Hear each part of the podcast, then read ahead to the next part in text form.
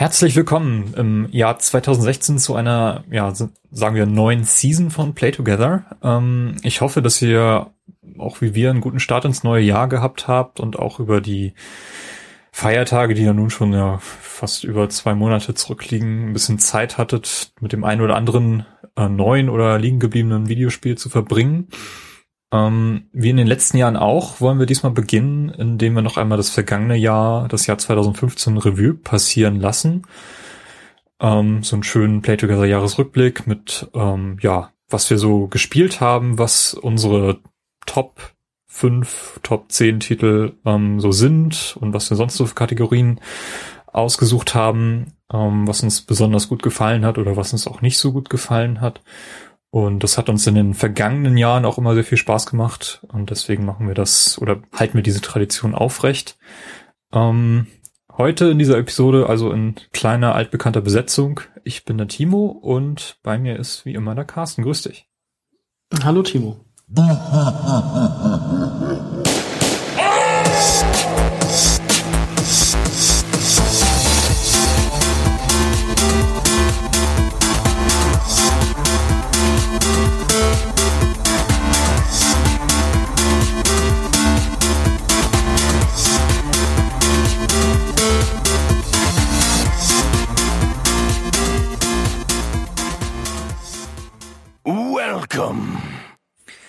Ja, Carsten, wie verlief denn für dich so das Podcast-Jahr 2015? Also sowohl als ähm, Podcaster hier für Play Together oder auch als Podcast-Hörer. Hast du vielleicht irgendwelche neuen Entdeckungen gemacht, die du vielleicht unseren Hörern oder mir auch nicht unbedingt vorenthalten möchtest? Ähm, ja, ich habe neue, also zum einen als Podcaster lief es eigentlich okay. Also ähm, du hast ja hier aufgeschrieben, dass wir 14 Episoden rausgebracht 14 haben. 14 Episoden, ja. Das ist eigentlich. Das ist dann, das kommt dann ja ungefähr so hin mit jedem Monat ein Podcast, auch wenn da jetzt so viele Nebenprojekte, sag ich mal, also beziehungsweise Nebenprojekte, die Game Talks mit bei waren. Äh, und keine regulären Episoden. Ähm, die sind in der Tat so ein bisschen unter den Tisch gefallen letztes Jahr. Ne? Also wir haben gar nicht so viele reguläre Episoden gemacht.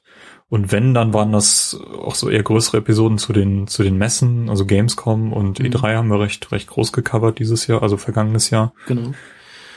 Dann warst du ja auch viel unterwegs und dann musste das, musste man, also es gab ja öfter mal Probleme mit der Terminfindung. Ähm, da ist bestimmt auch so der eine oder andere Cast dann noch baden gegangen. Den wir uns vorgenommen hatten, ja. Aber die Themen sind ja genau. meistens nicht verloren gegangen, die nee, holen wir vielleicht richtig. irgendwann nochmal nach.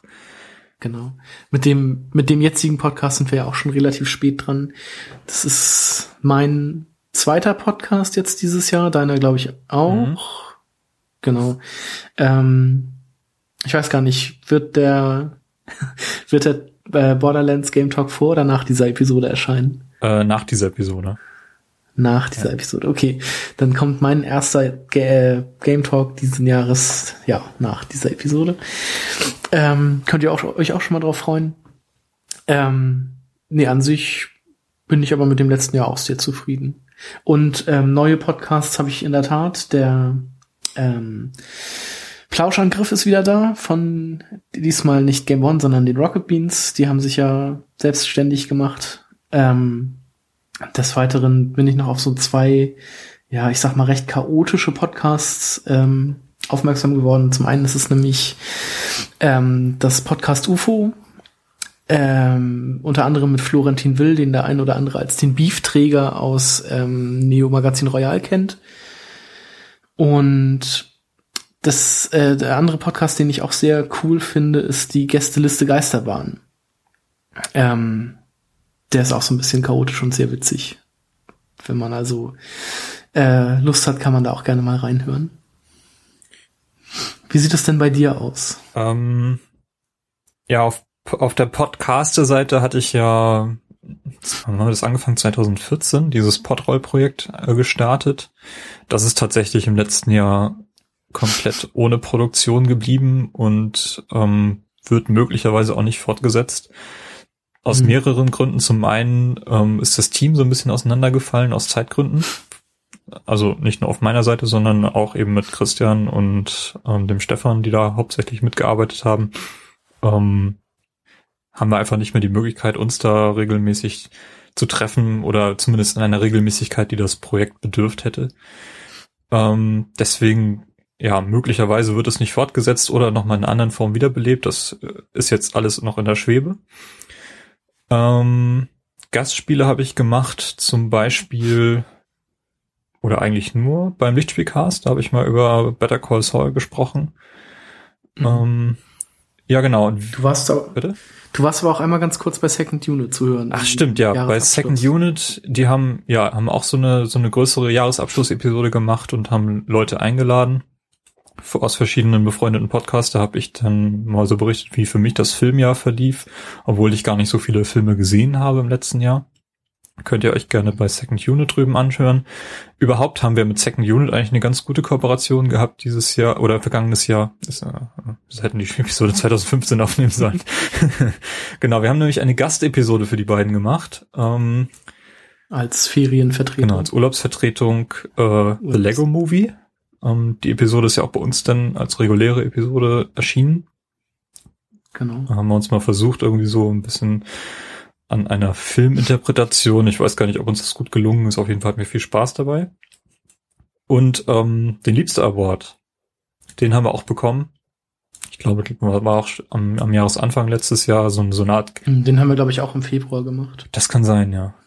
Ähm, ja, auch, ich glaube, das war auch ein, ein, zum, zum Filmthema so verschiedene Fragen, die uns gestellt wurden, die wir dann auch auf das Thema Spiele so ein bisschen erweitert haben, weil wir ja nun mal eben Videospiele covern hier.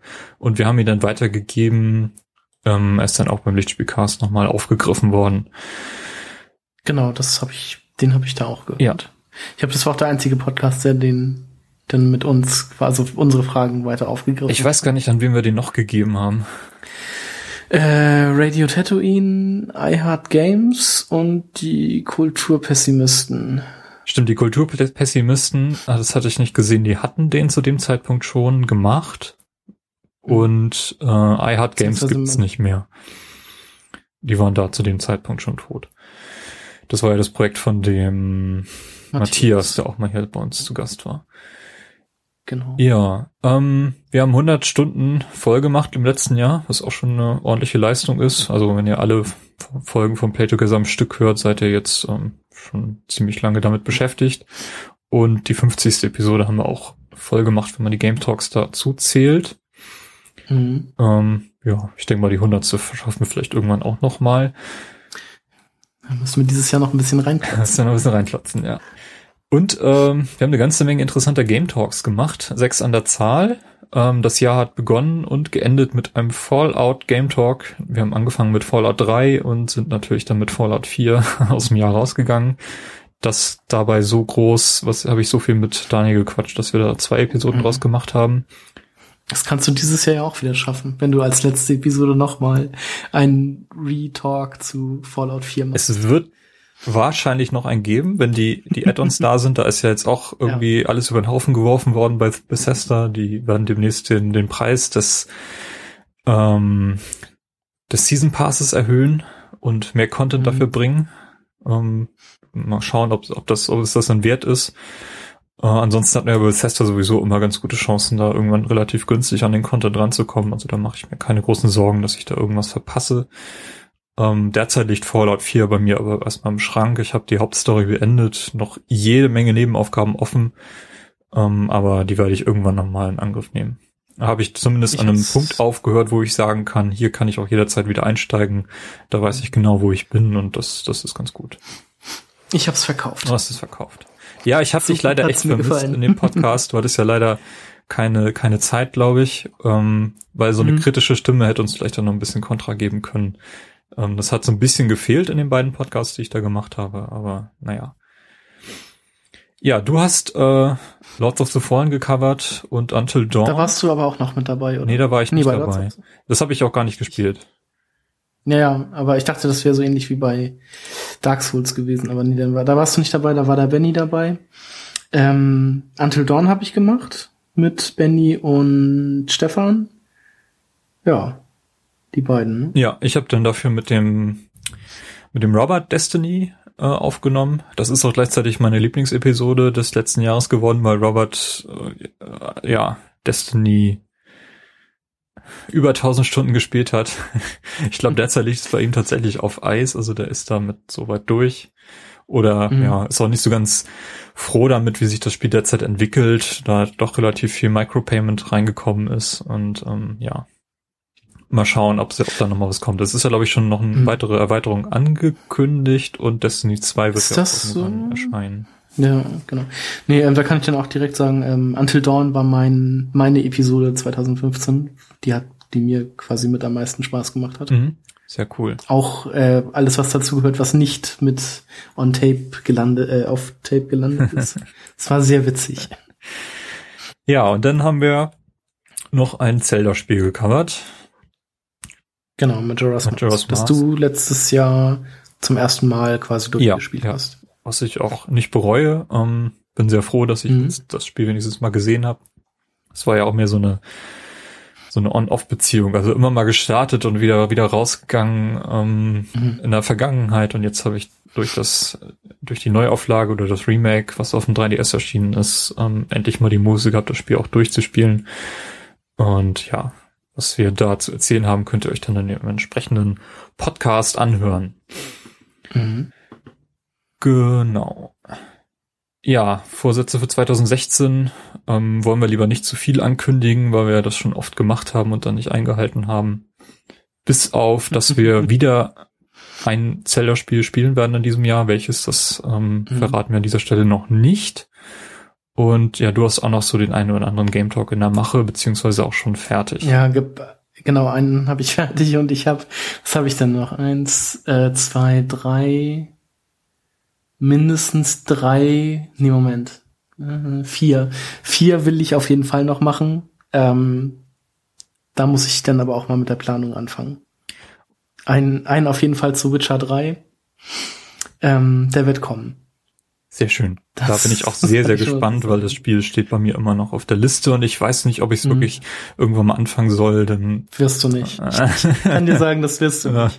Weil es wahrscheinlich einfach zu lang, zu lang ist. Ja. Also, also man muss, vielleicht, das, das ist so eine Sache, so ein Riesenspiel, da, da muss ich auch wirklich dann sehen, dass ich die Zeit habe, da mich, mich mhm. reinzufuchsen. Also vielleicht wirst du es irgendwie anfangen, aber du wirst, ich bin mir hundertprozentig sicher, dass du es nicht durchspielen wirst. Aber das ist ja nicht schlimm. Ich habe es ja quasi schon für dich durchgespielt. Danke, Carsten. ich habe es ja schon zweimal beendet. Äh, ja. Nein, aber irgendwann werde ich an so einem Punkt stehen, wo ich Bock hab auf so ein riesig, ewig langes Spiel. Und aber dann ist wahrscheinlich auch schon das neue Bethesda-Ding draußen und dann wirst du wahrscheinlich eher dazu greifen als zum Witcher. Naja, Bethesda, ich meine, wann kommt das nächste große Bethesda-Ding? Das wird noch eine ganze Weile dauern. Ja, aber ähm, die haben ja jetzt irgendwie, es wurde ja, ich glaube, die haben jetzt drei Spiele in Entwicklung und ich sag mal so, also äh, Skyrim 2 oder halt ein neues Elder Scrolls wird kommen und bis du Lust hast, Witcher 3 zu spielen oder sowas, ich denke mal, das wird nicht allzu schnell passieren. Vermute ich jetzt einfach mal so. Nicht so von heute auf morgen. Also ich sage mal, ich stelle mal in den Raum, irgendwann werde ich vor der Entscheidung stehen, ähm, jetzt habe ich Bock auf so ein Spiel, welches lege ich ein und dann liegen da nebeneinander Witcher 3, Xenoblade Chronicles X und vielleicht sogar tatsächlich nochmal Red Dead Redemption. Oh, das wird ja demnächst. raten, Red Dead Redemption zu spielen. Das wird ja demnächst auf der Xbox One verfügbar sein. So viel weiß ja, man ja schon. Dann, und ähm, dann würde ich dir raten, spiel erst das. Hm. Vielleicht mache ich dann eine Twitter-Umfrage und dann dürft ihr mich damit nerven. mhm. Ja, ähm, bevor ich es vergesse, du hattest ja auch schon ein paar Podcasts genannt, die dir dieses Jahr neu in den Player gekommen sind. Das möchte ich an dieser Stelle auch noch machen. Und zwar ist das zum einen der Spielgefühl-Podcast, Gefühl dabei mit UE geschrieben. Ähm, das ist ein Podcast, bei dem Leute über Spiele sprechen, also so ein Interview-Podcast, die ihnen sehr am Herzen liegen, in den Erinnerungen. Da ist zum Beispiel in der ersten Folge äh, spricht Finn darüber, warum ihm das, das Gamecube-Spiel der Hobbit so gut gefällt.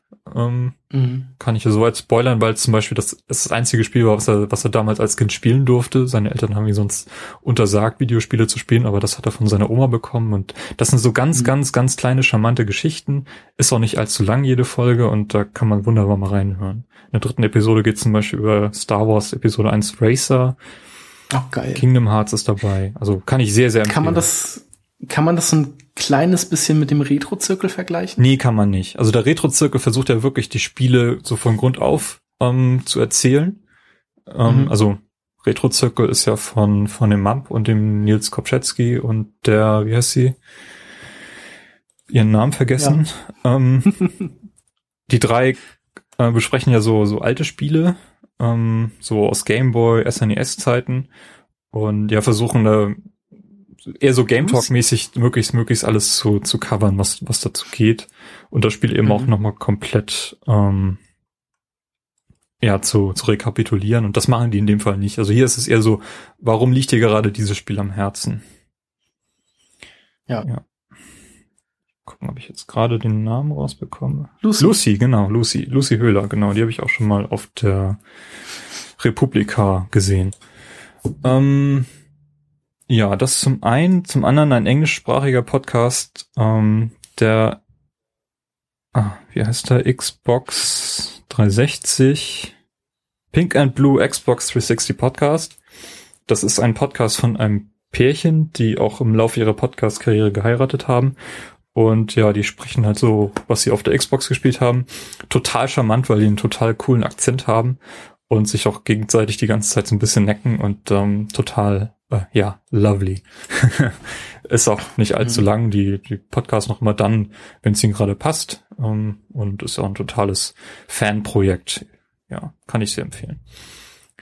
Insbesondere dessen, weil ich ja auch angefangen habe, Podcast zu hören anno 2006 oder 2007 mit mhm. einem Xbox Podcast und ähm, ja, finde ich sehr, sehr charmant. Gut, lass uns mal langsam in das Spielejahr einsteigen.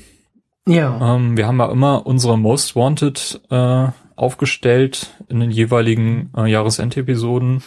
Werden wir nachher auch noch für das Jahr 2016 machen, auch wenn das Jahr schon ziemlich weit fortgeschritten ist zu diesem Zeitpunkt. Carsten, was waren, denn, sagen, was waren denn deine ähm, Most Wanted 2015 damals gepickt? Ähm, das war ja Bloodborne, äh, The Legend of Zelda für die Wii U, Witcher 3, Uncharted 4, Rise of the Tomb Raider und ich hatte jetzt noch so nebenbei, also außerhalb der Reihe quasi das Majora's Mask Remake, beziehungsweise generell nochmal Majora's Mask zu spielen. Mhm. Und ähm, ich muss sagen, alle Spiele, die ich spielen konnte, äh, habe ich auch gespielt. Also Bloodborne, Witcher 3 und Majora's Mask. Genau, Zelda wurde ja verschoben, ebenso wie Uncharted 4. Und genau, und Rise of the Tomb Raider äh, kam ja erstmal nur für die Xbox. Ich könnte es jetzt vermutlich auf dem PC spielen, beziehungsweise auf meinem Laptop, wenn ich, ähm, ja, wenn er das schafft. Aber eigentlich sollte er das schaffen, aber das ist ja auch erst im Januar rausgekommen für einen PC. Deshalb konnte ich es letztes Jahr sozusagen noch nicht spielen. Okay. Und wie sieht das denn bei dir aus? Ähm, ja, bei mir standen auf der Liste Halo 5, ähm, Quantum Break, Captain Todd Treasure Tracker, ähm, das Legend of Zelda für die Wii U und No Man's Sky.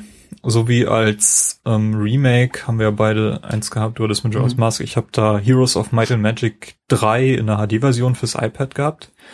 Mhm. Auch hier bei mir, ich konnte alle Spiele, alle Spiele, die ich spielen konnte, die erschienen sind, ähm, habe ich gespielt. Also Halo 5, Captain Todd und Heroes of Might and Magic 3.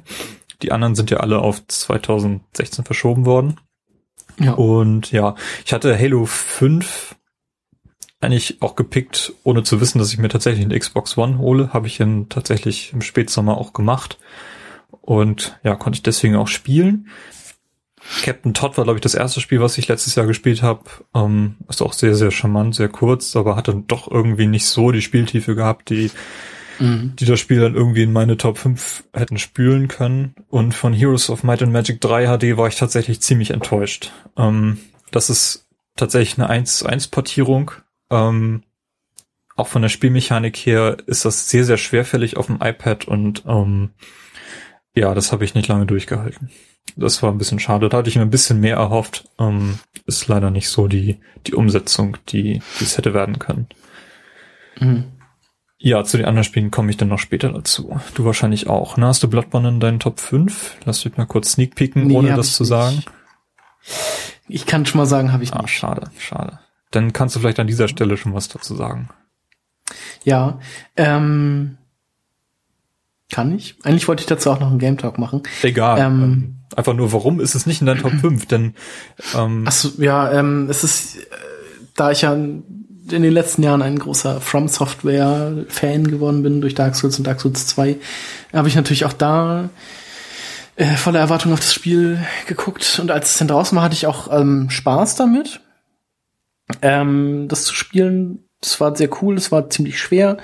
Ich hatte wieder so einen richtig coolen Moment bei einem Boss, den ich dann tatsächlich auch beim ersten Mal geschafft habe und dann zitternd voller Adrenalin auf der Couch saß und dachte so, boah, das ist krass.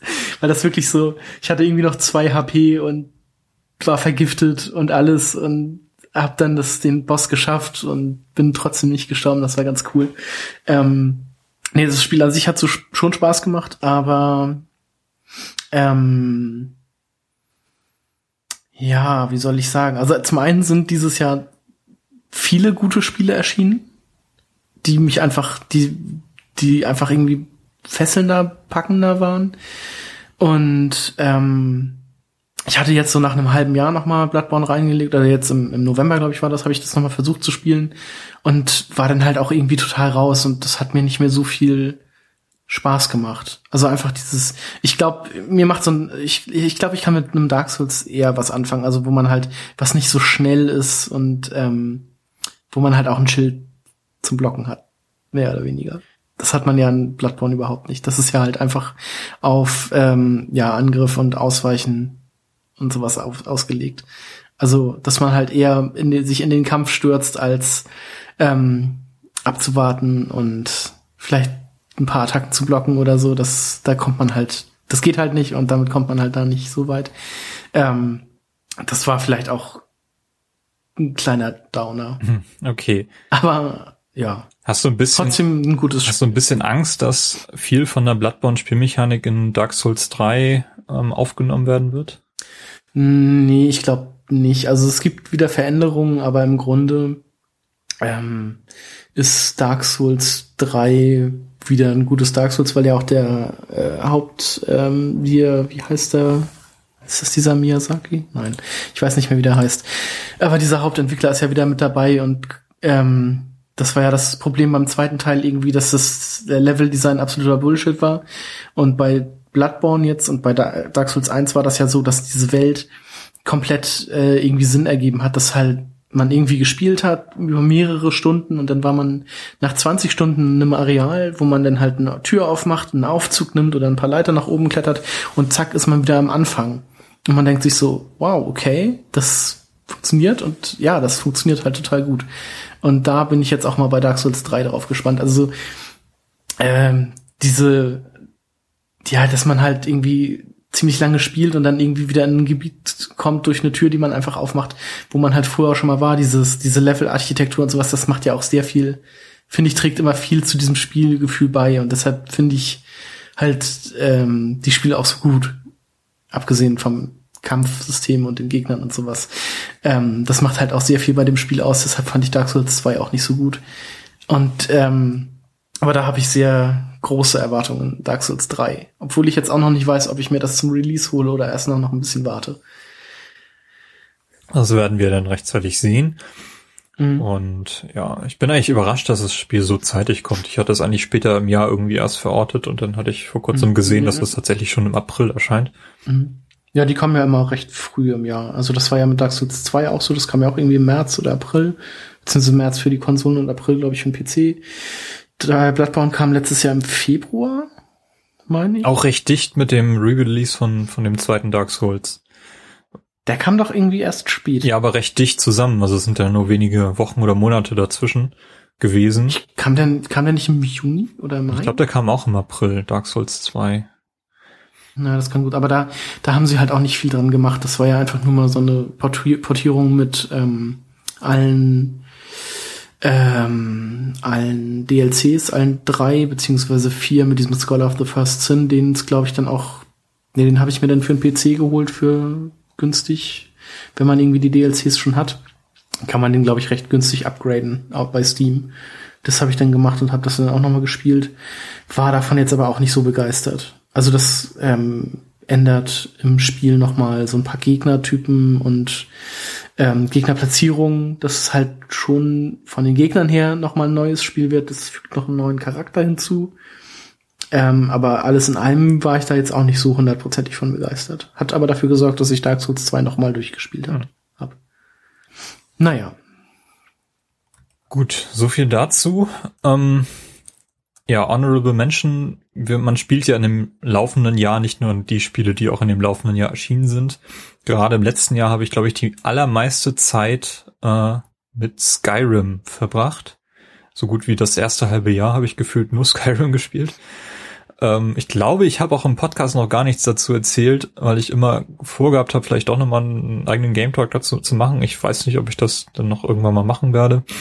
Ähm, ich glaube, ich habe insgesamt, ja, weiß nicht, 80, 90 Stunden in das Spiel reingesteckt. Also war auch irgendwann an einem Punkt, wo ich gedacht habe, jetzt muss ich mal an ein Ende kommen mhm. und habe dann auch die, den Hauptstory-Pfad beendet und da das Spiel dann auch erstmal beiseite gelegt. Aber ich könnte jederzeit wieder reingehen und ähm, ist auch nicht auszuschließen, dass wenn das Spiel in der Xbox One dann auch mal spielbar wird, ähm, das Spiel dann auch wieder oder den Spielstand wieder aufzunehmen.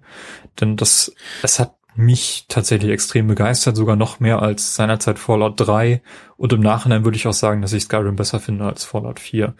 Jetzt von der Spielmechanik her sind die ja doch recht ähnlich, ähm, nicht nur, weil sie eben von Bethesda sind. Und ähm, ja, Skyrim ist ein ganz, ganz, ganz tolles Spiel. Ich denke mal, das ist kein großes Geheimnis für euch. Ich glaube, viele, viele unserer Hörer und Hörerinnen werden auch schon viel Zeit in Skyrim gesteckt haben. Du hast ja immer deine Probleme ja damit. Ja, ich finde halt einfach dieses, also zum einen dieses Kämpfen aus der Ego-Perspektive finde ich halt, ich sag mal, schwierig. Und ähm, ich finde, dass es bei Skyrim, beziehungsweise generell bei diesen Bethesda-Games, ähm, also Kämpfen mit Nahkampfwaffen aus der Ego-Perspektive, ist halt auch nicht gut umgesetzt. Also wenn man mit dem Schwert oder mit der Axt oder irgendwie so schlägt, dann wischt er einfach nur einmal durch einen durch einen Bildschirm und man hat irgendwie kein Feedback. Also es fühlt sich halt nicht echt an, sondern einfach, weiß nicht, irgendwie blöd und dumm. Und das gefällt mir halt überhaupt nicht. Das wirft mich halt auch immer aus diesen Spielen raus, weil man irgendwie man man hebt das Schwert, läuft dann irgendwie so ein, zwei Schritte zurück, damit man nicht vom Gegner getroffen wird und dann schlägt man. Und das fühlt sich halt alles irgendwie nicht echt an. Und deshalb war ich da immer relativ schnell raus. Ich habe das ja jetzt auch irgendwie mein letzten Playthrough waren irgendwie auch 40 Stunden, wo ich mir dann halt auch irgendwie plötzlich dachte, okay, ich muss jetzt zum Ende kommen, weil ja, dann habe ich, dann kann ich es von meiner Liste streichen und hab's endlich durch. Kam dann in einer Mission nicht weiter, weil ich den Ausgang beziehungsweise das äh, das Item, was ich brauchte, irgendwie nicht gefunden habe. Das waren irgendwie so ein, zwei Missionen vorm Ende. Ähm, ja, hat mich dann halt verloren, habe ich seitdem nicht wieder angefasst, werde ich wahrscheinlich auch einfach nicht wieder machen. Und ich bin jetzt halt auch dadurch, dass ähm, ähm, durch das Spielen von Fallout 4 und wie das halt auf mich gewirkt hat, überlege ich mir jetzt halt auch, ähm, ob ich überhaupt noch mal ein Elder Scrolls oder so spielen werde, weil das ist, wie du schon sagtest, vom Aufbau ist es ja ähnlich. Ähm, und deshalb glaube ich auch nicht, dass ich mir das nächste Elder Scrolls angucken werde. Hohe Worte von Carsten. das ist halt überhaupt nicht mein Fall. Also gefällt mir nicht. Aber du hast ja auch deine Muse gefunden in The Witcher 3, was man ja, ja vom Setting durchaus vergleichen kann, vom Genre vor allem.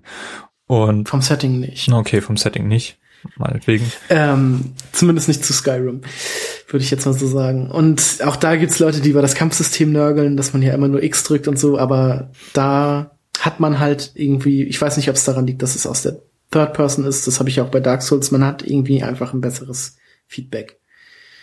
Ähm, ja. Ich kann nicht genau sagen, woran es liegt, aber für mich macht halt dieses Kämpfen in der Ego-Perspektive mit Nahkampfwaffen bei Elder Scrolls keinen Spaß. Kann ich dir auch kein richtiges Kontra geben, weil ich durchaus verstehen kann, dass man damit seine Schwierigkeiten haben mag. Und die, die Third-Person-Perspektive in, in Bethesda-Spielen, die taugt nach wie vor nichts. Nee, absolut nicht, weil da die Bewegungen auch totaler Bullshit ja, sind. Also das, also das sieht einfach scheiße das, aus. Das hätte, kann man ähm, tatsächlich weglassen. Also hm. vielleicht für ein Foto, also, aber sonst ist das. Ja.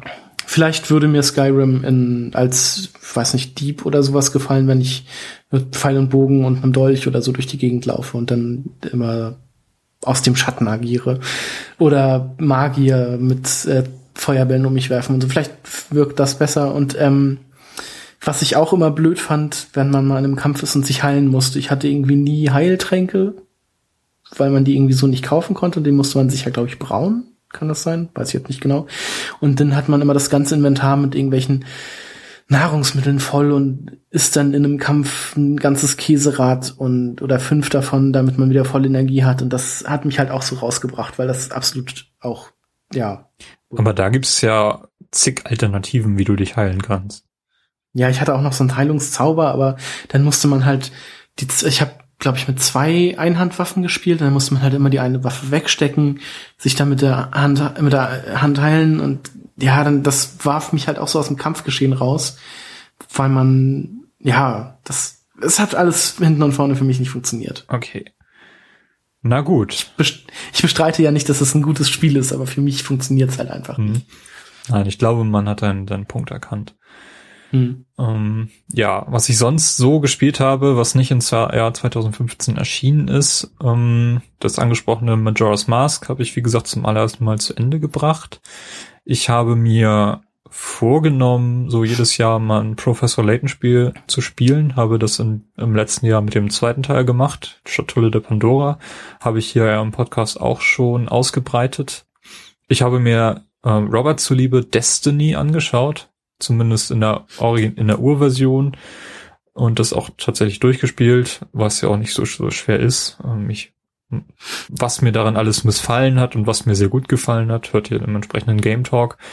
Ähm, ich kenne halt die aktuelle Version nicht, also The Taken King, wo ja mhm. das ganze Spiel quasi über den Haufen geworfen wurde. Ähm, Habe ich mir nie angeschaut, werde ich wahrscheinlich auch nicht mehr machen. Was hattest du denn für eine Version gekauft? Hattest du diese Taken King Version oder nee, ich hattest du die, die schon vorher gekauft? Als ich das gespielt habe, gab es Taken King noch nicht. Mhm. Deswegen hatte ich die Version ohne Add-ons, also die nackte Version auf der PS4 gespielt. Und ähm, ja, das ist halt auch die Version, die am meisten Kritik halt hervorgerufen hat, natürlich. Mhm. Ähm, ja, aber Destiny ist natürlich sehr faszinierendes Beispiel, weil es tatsächlich schafft, viele Leute extrem dran zu binden. Ähm, es gibt da eine extrem äh, ex extreme Community, die auch irgendwie, weiß nicht, so unter sich ist, also man hört nicht so viel von denen. Habe ich immer so den Eindruck, also ähm, außer, außer Robert kenne ich keinen, der Destiny spielt und die haben extrem viele Spieler dort, ähm, die, die auf dieses Spiel schwören. Mhm. Und ähm, ich glaube, die Beta, die, über die wir damals gesprochen haben, das war ja auch seinerzeit die erfolgreichste Beta überhaupt, jemals in, von einem Videospiel. Also es ist durchaus ähm, ja, ein wichtiger, großer Titel. Und das Setting ist ja sowieso unbestreitbar, also damit kann man mich immer begeistern. Ähm, vergleichbar mit Mass Effect oder eben Halo. Ähm, ja, aber ich, ich weiß, ich möchte auch nicht so ein Spiel haben, wo ich irgendwie MMO-mäßig regelmäßig gezwungen werde, da reinzugehen und mit anderen Leuten irgendwie, keine Ahnung, Mission XY zu machen.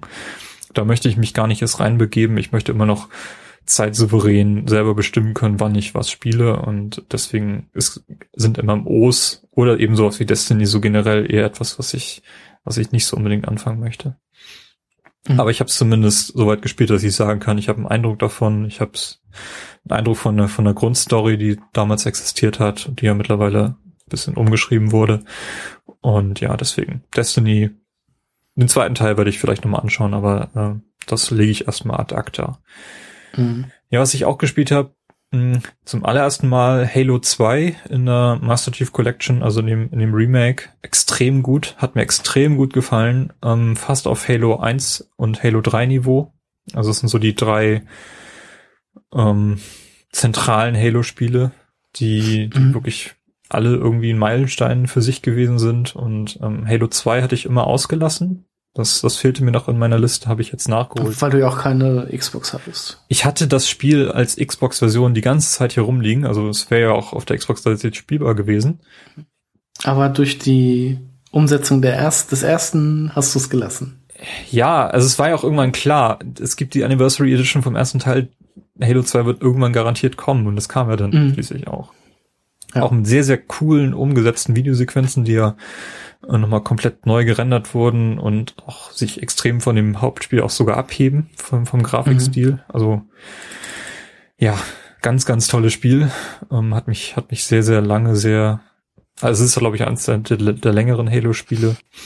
Mhm. Ähm, ganz, ganz toll auch erzählt. Also ich, vielleicht ist es sogar das Halo, was am besten von, von allen erzählt wird.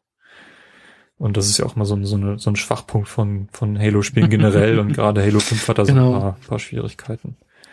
Man spielt es, weil es toll ist, aber die Story muss man sich dann im Nachhinein nochmal irgendwie zusammengefasst ja, irgendwo ja. anhören. Und bei Halo 2 ist es irgendwie nicht der Fall. Also da kommt man tatsächlich ganz gut mit, was da eigentlich passiert. Was mhm. mich auch überrascht hat. Und, also, weil das ist ja auch irgendwie so eine Fähigkeit, die, die Bungie dann anscheinend irgendwann verloren hat. Ich weiß auch nicht warum. Ja, naja. Genau, God of War 3 ist dann auch noch so ein Titel, der letztes Jahr remastered wurde. Ja, eigentlich fast eins zu eins umgesetzt wurde auf die PS4, nur die, die Auflösung und die Framerate eigentlich hoch, hochgeschraubt. Sieht immer noch umwerfend gut aus. Mhm. Und ähm, ja, hat mir auch ganz gut, ganz gut unterhalten, sag ich mal so. Hattest du die anderen gespielt? Also God of War 1 hattest du damals durchgespielt und God of War 2 nicht, oder? Ich bin mir nicht sicher, aber ich glaube, ich habe den zweiten Teil nicht zu Ende gespielt. Genau, also ich war ja immer mal bei dir, als du das gespielt hast und hab dir dabei zugesehen und ähm, ich weiß, dass wir bis zu einer Stelle gekommen waren und dann verlief sich das irgendwie im Sand und ich meine, du hattest es danach auch nicht weitergespielt. Ich glaube auch, dass das so war, dass ich God of War 2 nie zu Ende gespielt habe. Ähm, ich kann auch nicht ausschließen, dass es nochmal auf die PS4 kommt, weil das wäre die einzige Plattform, auf der ich das, glaube ich, spielen kann, oder? Nee, ich kann es auf der Vita spielen. Stimmt. Mm, gibt's das da? Ja, da gibt's die, ja. die Collection. Ja. ja. Ah, ich glaube, ich, ich weiß nicht. Ich glaube, ich werde das nicht machen. Also wenn es dann auf der großen Konsole kommt, ja. Sonst, nein. Habe ich, glaube ich, auch nichts verpasst. Also die God of War Spiele, ich weiß nicht, was da erzählt wird, ist für mich immer eher belanglos. Ähm, was halt mhm. Spaß macht, ist halt dieses, diese unglaubliche Griffigkeit von, von diesem Hack and Slay. Das kommt, glaube ich, in keinem Spiel so gut rüber wie bei God of War und deswegen ist es eigentlich egal, welchen Teil man da spielt. Mhm. Wenn man einen kennt, ähm, hat man einen sehr, sehr guten Eindruck davon und ja, ich, ich mag das halt, diese, diese Griffigkeit, die das Spiel halt rüberbringt ähm, und diese, diese Ketten, die, die er an den Handschuhen da festgemacht hat, diese, diese mhm. Säbelketten, die, das ist einfach, pure Entspannung, Leute zu schnetzeln und Gegner zu schnetzeln. Und sehr, sehr cooler Endkampf auch. Ähm, also das ist noch ja. ein eigenes Highlight für sich. Ähm, aber ich glaube, damit habe ich auch genug von God of War gesehen. Ich habe mir die drei Teile damals irgendwie kurz vor Release oder nach Release von Ascension, heißt ja, glaube ich, dieser, dieses Prequel-Ding, mhm. habe ich mir da alle zu allen dreien mal so ein Let's Play angeguckt und war dann halt auch bedient. Also ich habe jetzt auch keine große Lust, das zu spielen, sag ich mal. Ich, ich kann Weil eigentlich gar nicht verstehen, warum man sich das Spiel anschaut. Weil da, das gibt einfach relativ wenig, gerade God of War, weil sich das unglaublich gut anfühlt, wenn man es zockt. Ja, aber einfach wegen dieser Inszenierung und so. Und also ich habe letztens, also als God of War 3 rauskam, habe ich halt auch überlegt, so sollst du das holen, ist ja eigentlich ganz cool. Aber dann dachte ich mir so, nee, irgendwie ist mir das auch zu stumpf. Also, wenn du dann einfach nur durch die Gegend läufst und nur einen Knopf drückst, und so. Das war mir da irgendwie zu stumpf. Ich weiß, manchmal ist sowas ganz cool, aber zu dem Zeitpunkt war es halt. Naja, eigentlich hast du ja schon relativ viele Kombinationen, die du da machst. Ja. Und das ist gleichzeitig richtig, musst du mir dann auch gleich erklären, warum du Diablo 2 so viel gespielt, äh, Diablo 3 so viel gespielt hast. Das ist ja nochmal was ganz anderes. Ach so. da drückt man ja nicht nur einen Knopf. Okay. Ja, nee, eigentlich nicht. Ja, dann mach doch mal mit Diablo 3 weiter. Genau, ähm, Diablo 3 habe ich mir von dir ausgeliehen in der, wie hieß es, Ultimate Evil Edition. Ja, die es halt auf so? der PS4 gibt, ne? Die, die ja, genau. Version. Mit dem Add-on schon dabei. Ähm, habe ich mir eigentlich auch nur ausgeliehen, weil ich es im ja, Couchkorb mit einem Kumpel spielen wollte. Was ich dann auch getan habe. Ich habe, was, was hat er gespielt? Äh, ein Paladin, glaube ich. Das ist ja so eine Mischung aus, äh, ja, so rittermäßig große Waffe, Schild und so ein bisschen Magie. Ähm, und ich hatte einen Hexenmeister, Hexendoktor, den Witch Doctor. So. Ähm, was ich jetzt mal als erstes, äh, als sehr großen Nachteil äh, ansehe, ist, also man greift mit X irgendwie an, aber die benutzen ihre Waffen nicht. Also manch, manche Charaktere benutzen die Waffen, aber irgendwie nachher mit gewissen Angriffen kommt halt nur noch so eine, so eine Druckwelle oder irgendwie sowas und die haben halt einen Hammer in der Hand oder ein Schwert, aber die benutzen das einfach nicht. Und das hat uns nachher so ein bisschen gestört, weil das irgendwie total bescheuert aussah. Ähm, Das ist aber nur so ein kleiner Kritikpunkt. Alles in allem ähm, macht das sehr viel Spaß. Ähm, das ist aufgeteilt in fünf Kapitel mit dem Add-on, glaube ich schon. Der fünfte Akt ist das Add-on. Oder waren es sechs? Bin ich mir jetzt nicht, nee, ich glaube, es waren nur fünf. Bin ich mir jetzt aber nicht mehr hundertprozentig sicher. Äh, für jeden Akt braucht man ungefähr so acht Stunden. Beziehungsweise nachher für Akt vier und fünf gemeinsam nochmal acht Stunden. Ähm, was völlig okay ist. Ähm, leveltechnisch kann man ja bis Level sieben, äh, 70 hochkommen. Und danach kann man trotzdem mit so Paragon-Leveln, glaube ich, heißen die, noch weiter leveln. Ähm, ich habe ja den den Witch Doctor gespielt, was sehr witzig ist, weil der ähm, ich habe nachher einfach ähm, irgendwie konnte ich mit so einer Spezialattacke Blitze verschießen, die unfassbar oder so ein Strahl verschießen, der unfassbar viel Schaden gemacht hat. Ich hatte dann vier oder nee drei Dämonenhunde, die mich unterstützt haben und zwei oder drei äh, so Zombie-Gorillas, die mich auch unterstützt haben. Also ich hatte einfach sehr viele ähm, beschworene Charaktere, die mich unterstützt haben, was sehr sehr gut war, sehr, weil der Wirtstock an sich nicht so viel Schaden macht. Das war sehr witzig. Ähm, die Story haben wir eigentlich komplett vernachlässigt. Wir haben uns, also die ganzen Dialoge und so, die kommen, die haben wir einfach nur weggeklickt. Die Zwischensequenzen sind Blizzard-typisch sehr schön und sehr gut gemacht. Ähm, aber in dem Spiel geht's halt einfach nur darum, rumzulaufen, Monster zu kloppen und Loot einzusammeln. Ähm, und das, das funktioniert einfach sehr gut. Also diese Suchtspirale, dass man immer noch einen besseren, ein besseres Item finden will und so, das funktioniert halt einfach sehr gut. Ähm, und es gibt in der Mitte des Spiels einen äh, coolen Boss, ich glaube, der heißt Belial oder so, den haben wir auch unfassbar oft ähm, gebettelt, weil es einfach ein sehr cooler Bosskampf ist. Und wir haben, ähm, ich glaube, auf normal, auf Normalschwierigkeit angefangen ähm, ähm, wie viele Schwierigkeitsgrade gibt es? Zwölf oder so? Äh, ich glaube, wir haben nachher auf dem zehnten das Spiel aufgehört. Also dann haben wir es einfach nicht mehr weitergespielt und dann habe ich dir das Spiel auch wieder gegeben. Aber das macht halt nachher schon ziemlich viel Spaß. Und man steigert sich dann halt auch immer mehr rein und man kriegt auf, je höher der Schwierigkeitsgrad nachher ist, desto ähm, mehr Erfahrung kriegt man natürlich und desto mehr Gold. Und das macht einfach sehr viel Spaß. Ja, kann ich jedem empfehlen, der auf solche Spiele steht. Ähm, und auch die Controllersteuerung ist sehr gut gelungen. Also das, das funktioniert auch echt sehr gut. Habt ihr das Spiel online gespielt auch oder nur zu zweit? Nee, nur zu mhm. zweit mhm. allein. Äh, ja, nie online gab es für uns keine, keinen Grund zu. Hast du noch irgendwas Nennenswertes aus äh, vor 2015, was du ja, letztes, also was ich, was ich jetzt noch erwähnen könnte, ist, dass letztes Jahr ja auf der Virtual Console äh, Xenoblade Chronicles rausgekommen ist. Also nicht, nicht der, der neue Wii U-Teil, sondern der, der alte nee, nee, genau. Wii-Teil, den es auch auf dem 3DS Der alte Wii-Teil. Den mit der Umsetzung dafür, dass man jetzt auch äh, ohne Wii-Mode spielen kann, weil ich ja keine habe, sondern das im Controller machen kann. Kann man das auch mit dem Pro-Controller spielen? Ich meine ja. Okay. Sollte, sollte gehen. Ähm, weil man das Touchpad ja nicht braucht. Mhm. Also die das ist ja immer nur das gespiegelte Bild äh, vom, PC, äh, vom Fernseher.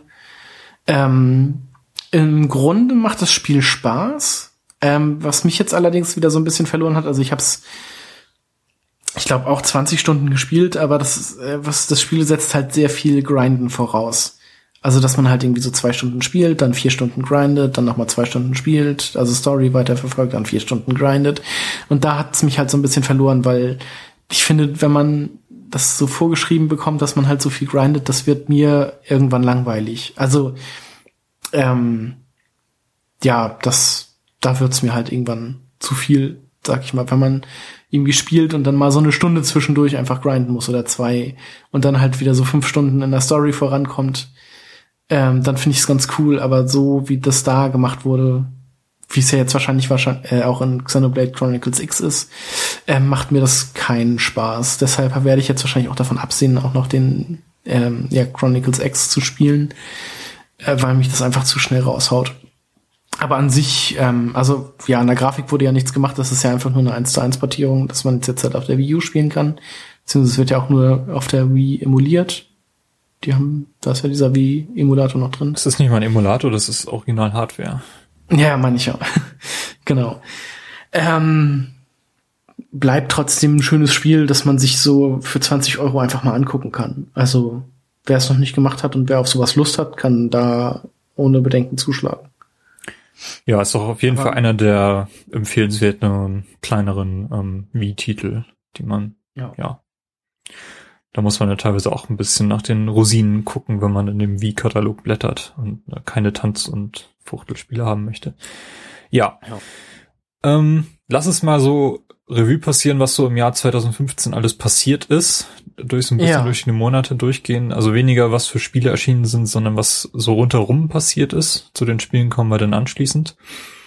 Ähm, Im Januar ist etwas sehr Interessantes passiert, denn Carsten, du bist großer Fan, die Rocket Beans haben ihren eigenen genau. Channel gegründet. Ja, am 15. Januar 2015 haben die Rocket Beans ihren, ja, auf Twitch ähm, ihren, ja, 24-Stunden-Sender gegründet, weil ja im Dezember Game One eingestellt wurde. Ähm, war ich sehr begeistert von und sie sind noch da, also es läuft auch ganz gut. Und ja, es gibt halt nicht nur Let's Plays oder so auf dem Sender, sondern auch sehr viel anderen Kram. Ich denk mal, den meisten wird es ja auch ein Begriff sein, die Rocket Beans. Also ich bin da wirklich sehr großer Fan von und verfolge sehr, sehr viel von denen. Alle möglichen Shows und Let's Plays und Podcasts. Ob es mich interessiert oder nicht, ich guck's halt gerne, weil ich die Leute dahinter auch sehr mag. Ja, also mich interessiert von den Rocket Beans Produktionen eigentlich nur die, die Podcasts und ich war auch sehr froh, als die mhm. dann tatsächlich letztes Jahr wieder aufgenommen wurden. Auf der Republika gab es ja auch so ein bisschen Diskussion darüber, ob sie es machen oder nicht und da war es auf jeden Fall ein Finanzierungsproblem, weil Podcasts mal, ich meine, dann, dann Episoden, wenn sie, wenn sie sich hinsetzen, sitzen die teilweise sechs Stunden da und produzieren zwei Folgen auf einmal oder so. Da versteht man natürlich auch, dass sie in der Zeit nichts verdienen. Ähm, hat mich mhm. so ein mhm. bisschen gewundert, dass sie da nicht irgendwelche Formate wie zum Beispiel ähm, Also der Plauschangriff, der läuft ja jetzt auch immer sonntagsabends auf dem, auf dem Sender. Also, wenn er denn produziert wird. Also alle zwei Wochen. Normalerweise war das so mal angedacht. Ich glaube, jetzt nächste Woche Sonntag geht's da weiter. Ähm, dass man sich den halt erst auf dem Sender angucken kann und dann ähm, ab montags dann immer im, ja, bei iTunes zu, zum Runterladen gibt. Ja, nee, aber ich hat, hat mich halt gewundert, dass sie nicht irgendwie so Formate wie, wie Patreon da ins Auge fassen für die, für die Finanzierung des Podcasts. Das äh, haben sie mal gesagt, Patreon wollten sie, glaube ich, nicht. Sie haben halt, ja, man kann die halt über PayPal oder halt über die Affiliate-Links unterstützen, was ich unter anderem auch mache. Mhm. Ähm, also äh, PayPal. Äh, Patreon wollten sie aus irgendeinem bestimmten Grund nicht machen. Okay, weil Patreon ist ja gerade im letzten Jahr auch von, von einigen größeren Podcasts aufgegriffen worden. Die Spieleveteranen mhm. machen da einen ganz guten, guten Umsatz mit mhm. und Radio Nukular ist ja auch groß dabei. Genau, Radio Nukular, ähm, hier Insert Moin machen das, glaube ich, auch. Ja, aber die machen das ja auch schon recht lange. Ja.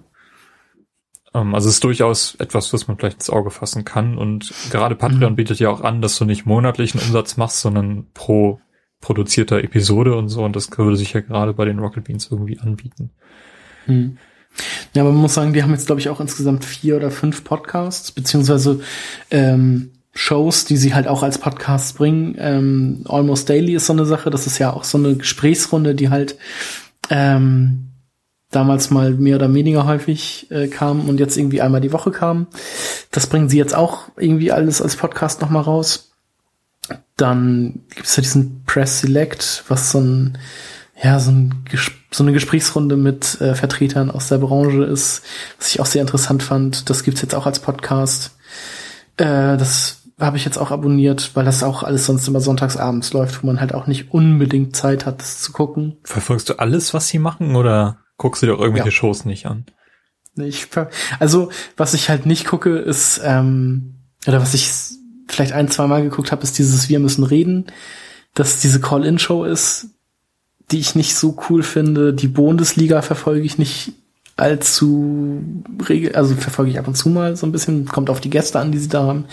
Und ähm, was sie jetzt neu haben, äh, dieses Theratil, wo sie mit dem, wie heißt der, Michael Thiel, diesem Psychologen, das halt auch so eine Call-In-Show mehr oder weniger ist, aber halt ein bisschen ernster, das verfolge ich auch nicht immer, sag ich mal. Aber sonst gucke ich alles, was da läuft. Krass. Und hol's auch nach. Also ähm, bei den Let's Plays jetzt nicht, aber die Shows, die wöchentlich laufen, versuche ich halt immer schon zu gucken bzw. nachzuholen. Wow. Respekt. Also ich hatte mal irgendwie auf YouTube so mal ein, zwei Shows nachgeschaut, aber die sind meistens auch in einer, einer Länge, wo ich denke, nee, da kann ich jetzt auch lieber eine Folge Walking Dead schauen. Das bringt das ja, das sind halt immer so zwei Stunden. Also ich Also weiß nicht, ich brauche solche Unterhaltung, wie die die machen, brauche ich auf, aufs Ohr. Ähm, Mhm. Deswegen ist Podcast auch mein, mein absolutes Lieblingsformat für diese Art Content. Und ja, Let's Plays schaue ich mir sowieso so gut wie nie an, deswegen. Ja. Ähm, Also es kommt halt auch immer drauf an. Die haben halt, also hier mittwochs und donnerstags läuft ja Bonjour und Kino Plus, was ich ziemlich cool finde. Also Kino Plus besonders. Ähm, und dann haben sie halt auch immer diese witzigen Let's Plays, sag ich mal. Wie zum Beispiel jetzt diese Spiele mit Bart, wo dann halt auch immer noch, wo sie halt alte äh, Spiele spielen, wie jetzt zum Beispiel Gabriel Knight 2 mit echten Schauspielern und so und dann halt auch immer noch so ein paar Einspieler, so ein Minimatzen und sowas reinschneiden, um das Ganze halt noch witziger zu machen. Und deshalb gucke ich das halt sehr gerne, weil das halt sehr unterhaltend ist. Und das, finde ich, können die halt sehr gut unterhalten. Ja, das haben sie Egal, auch schon vorher bewiesen mit, mit Game One Ja. und so. Wer da Fan ist, die, die, ich glaube, die Fans haben sie komplett am Stück mitgenommen. Ja. Wenn nicht, Ja, wenn nicht sogar ausgebaut. Also ich finde das auf jeden Fall sehr, sehr cool, was sie machen. Ähm, cooles Ja. Projekt und dass sie das auch eben auch weitestgehend crowdfinanziert irgendwie durchkriegen, ähm, ist schon Mhm. sehr beeindruckend. Obwohl es auch, glaube ich, mittlerweile Werbekanäle gibt da, ne?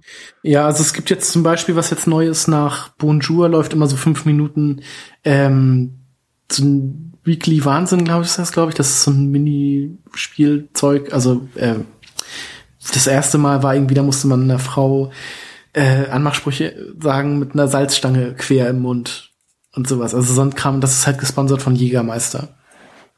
Okay. Ähm, nee, aber sonst haben sie halt auch große Publicity, sag ich mal jetzt letztens, die haben ja jetzt dienstags das Chat-Duell, was so ein bisschen ist wie das Familienduell. Nur halt äh, nicht 100 Leute haben wir gefragt, sondern wir haben den Chat gefragt, wo man dann halt auch live während der Sendung abstimmen kann, also mitmachen kann. Und da war halt letztens das Neo-Magazin Royal, also Jan Böhmermann und noch zwei weitere von seinem Team, was halt auch nochmal sehr ja, an, also was halt auch nochmal Reichweite bringt, sag ich mal. Wenn die das twittern, dann erreichen die damit ja auch noch mehr Leute, äh, als wenn die Rocket Beans das irgendwie verbreiten. Und ähm, ja, dadurch kommen halt auch nochmal neue Zuschauer dazu. Ja, Okay. so viel, so viel dazu. So viel zum Januar. Nein, da waren noch die, die Awesome Games dann quick. Hast du die so ein bisschen verfolgt? Die haben auch Äh, letztes, letztes Jahr nicht so mein, obwohl doch schon ziemlich. ähm, so gut es ging, weil das Jahr läuft ja eine Woche lang oder irgendwie zehn Tage. Äh, immer im Januar. Dieses Jahr habe ich es auch wieder mehr oder weniger geguckt oder nachgeholt.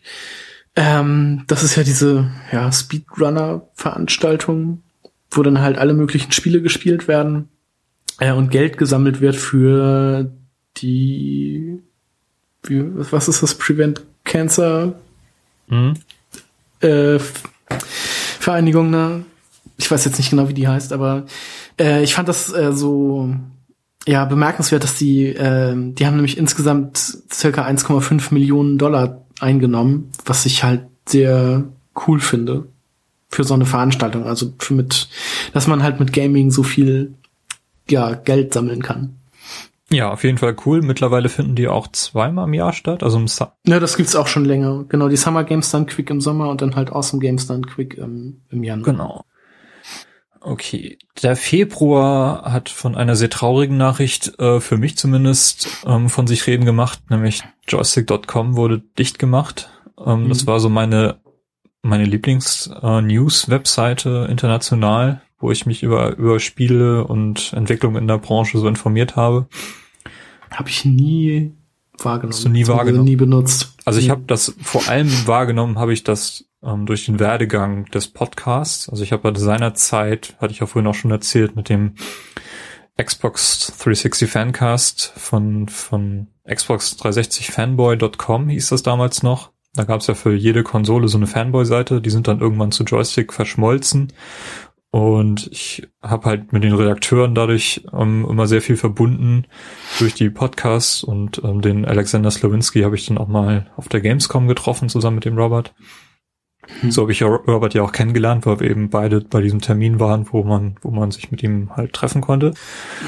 Ja. Und ja, deswegen ist Joystick für mich immer so meine Seite gewesen. Ich mochte deren Schreibstil und naja, irgendwann sind sie halt von AOL gekauft worden und dann sind einige wichtige Leute nachher gegangen und ja, irgendwann wurde dann entschieden, wie gesagt, im letzten Jahr, Februar war es, ähm, dass Joystick zumacht. Sie haben dann nochmal so, ein, so einen Podcast mit allen Redakteuren gemacht, ähm, mhm. also verschiedene Episoden, wo die nochmal ihren Werdegang bei Joystick rekapituliert haben und ja, so große Liebe, die sie in den letzten zwei Wochen dann verbreitet haben, nochmal so richtig schön ähm, retrospektiv sich selbst rekapituliert und dann war es dann auch vorbei. Mhm. Ähm, ja, die Redakteure sind jetzt weit verstreut der Alexander Slawinski sitzt jetzt bei Mike Bethel, der Thomas Was Alone halt gemacht hat und Vol ah, Volume. Ja. Die haben jetzt auch gerade einen Podcast angefangen. Den Bethel Podcast kann ich auch sehr empfehlen. ist ähm, sehr informativ halt, weil die auch ähm, eben Branchenleute von anderen Indie-Game-Entwicklern und so halt einladen in ihre Sendung und so ein bisschen von der Game-Macher-Seite so, so reden und eben Alexander Slawinski hat extrem viel Podcast-Erfahrung und das ist immer sehr, sehr unterhaltsam. Finde ich sehr schön, dass, dass zumindest es den Leuten gut geht, die dort entlassen wurden. Ja, was außerdem passiert ist, der Nintendo 3DS, der New Nintendo 3DS ist erschienen in Europa und den USA. Vorher gab es ja den schon in, in, Japan und in Australien. Habe ich mir dann mhm. auch gekauft, eben zusammen mit Majora's Mask 3D ähm, ja, was vor allem für mich den Mehrwert bringt, ist eben der größere Bildschirm, weil ich mir den XL gekauft hatte. Vorher hatte ich ja nur den 2DS. Und obwohl der halt sehr, sehr pixelig ist, ich denke mal, du, du kennst das Problem bei, bei dem DS mit der Funzelauflösung, ähm, bin ich sehr, sehr, ähm, sehr, sehr zufrieden mit dem, mit dem Gerät an sich. Funzelauflösung? Ja, also der DS hat eine Winz-Auflösung. Also ich meine, Ach so, von dem ersten, ja. Nee, die Auflösung hat sich seit dem DS nicht verändert und der DS ist 2004 nee, erschienen. Und das ist schon, schon ein Problem, weil die Pixel halt echt riesig sind. Ja. Ja, das stimmt schon. Teilweise ist das nicht schön. Ja. Aber finde ich jetzt nicht so störend. Also was vor allem mir an dem Gerät halt gefällt, ist die, die Geschwindigkeit. Ähm, er ist halt wesentlich schneller beim Booten und mhm. beim, beim Store aufrufen und so als, als die alten Geräte. Ja, den Store, den finde ich äh, furchtbar auf meinem 3DS. Ja, der, der ist auch echt hässlich. Schwer, schwer ja, zu bedienen, man findet nichts. Das kommt noch dazu. Ja. Obwohl ich den auf der Wii U auch nicht unbedingt besser finde. Nee, also da wird auch bisschen, vieles vorenthalten. Also, dass es da Netflix, äh, ne, eine Netflix-App zum Beispiel gibt, das kriegt man so mhm. gar nicht mit, wenn man das nicht weiß oder wenn man noch nie danach gesucht hat. Ja, oder Amazon oder so gibt's ja auch. Obwohl Amazon vorinstalliert ist, ja. Ist das so? Mhm. Na gut. Ja, äh, finde ich, mag ich auf der Wii U aber generell nicht, weil es ja auch noch auf dem Gamepad mitläuft, was ich total bescheuert finde. Früher konnte man äh, ihn ja nur übers Gamepad bedienen, das war ja noch alberner. Jetzt geht's ja mittlerweile auch mit dem Controller. Mhm.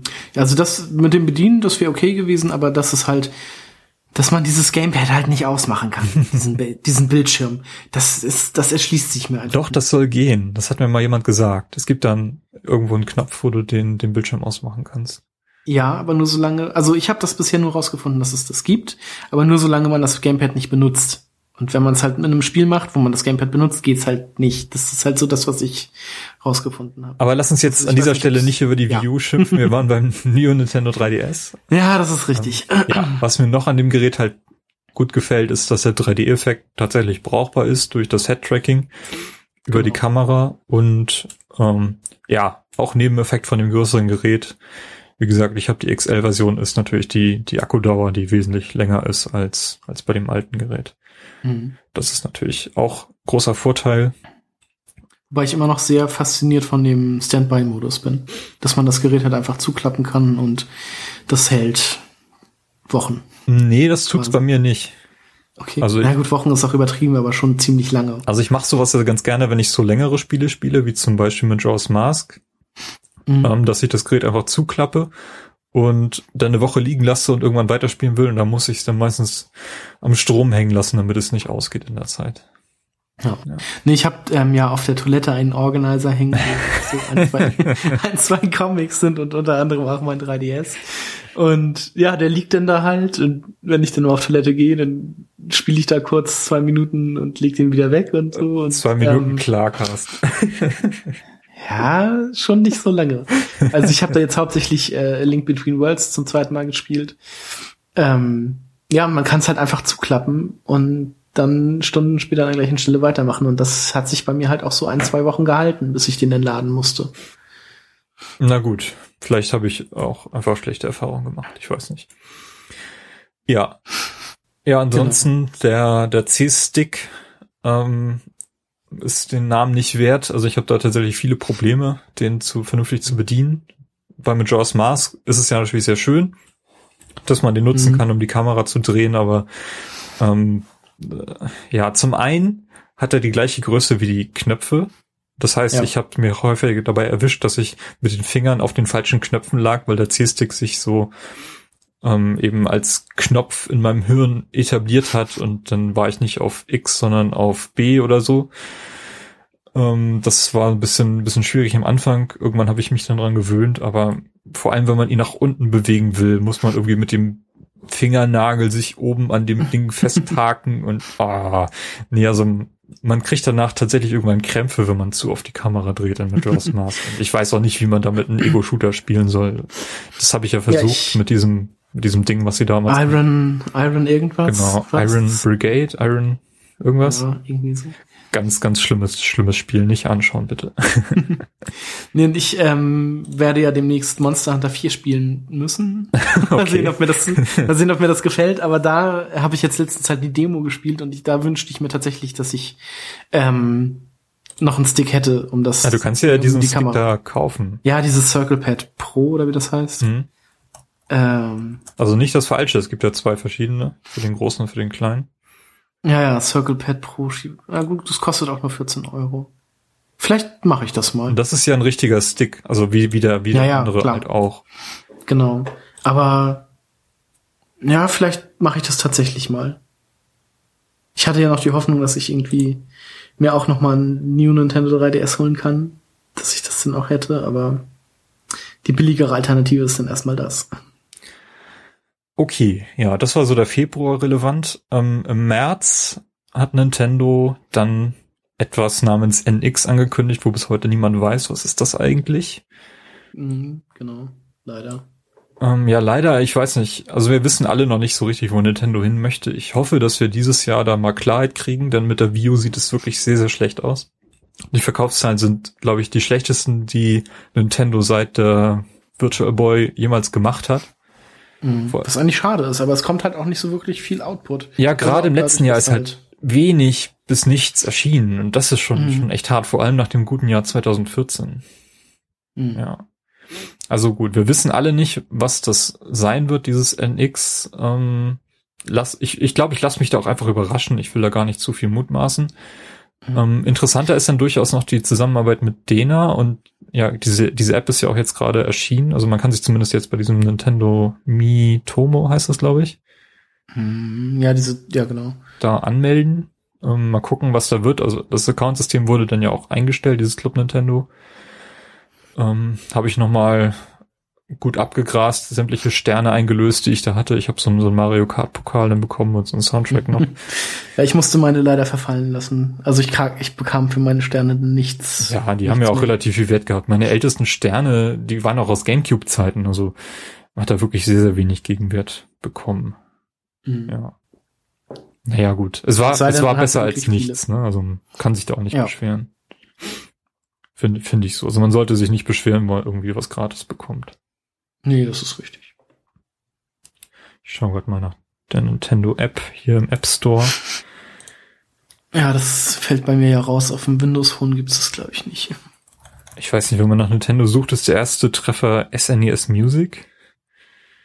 kommt da überhaupt irgendwann was? Dann kommt ein Sega-Spiel. Best-Selling SNES, Console Wars. Hm. Vielleicht gibt's die App doch noch nicht, aber man kann sich zumindest bei diesem Service mittlerweile anmelden. Ja, das naja, gut. aber auch noch gar nicht so lange. Nee, erst seit ein paar Tagen, wo wir, zumindest im Stand, wo wir diese Aufnahme hier machen. Mhm. Okay, ähm, ja, und Carsten, was ist mit Kojima passiert? Der ist bei äh, ja, Konami gegangen worden. Irgendwie. Das, äh, da bin ich mir auch, bin ich mir persönlich auch immer noch nicht hundertprozentig sicher, was da passiert ist, aber Konami hat sich halt von Kojima getrennt. Und also das, ist, was Konami letztes Jahr generell gemacht hat, ist ja sehr dubios und seltsam gewesen. Ähm, ja, aber Kojima ja zum Glück jetzt inzwischen auch wieder bei Sony untergekommen.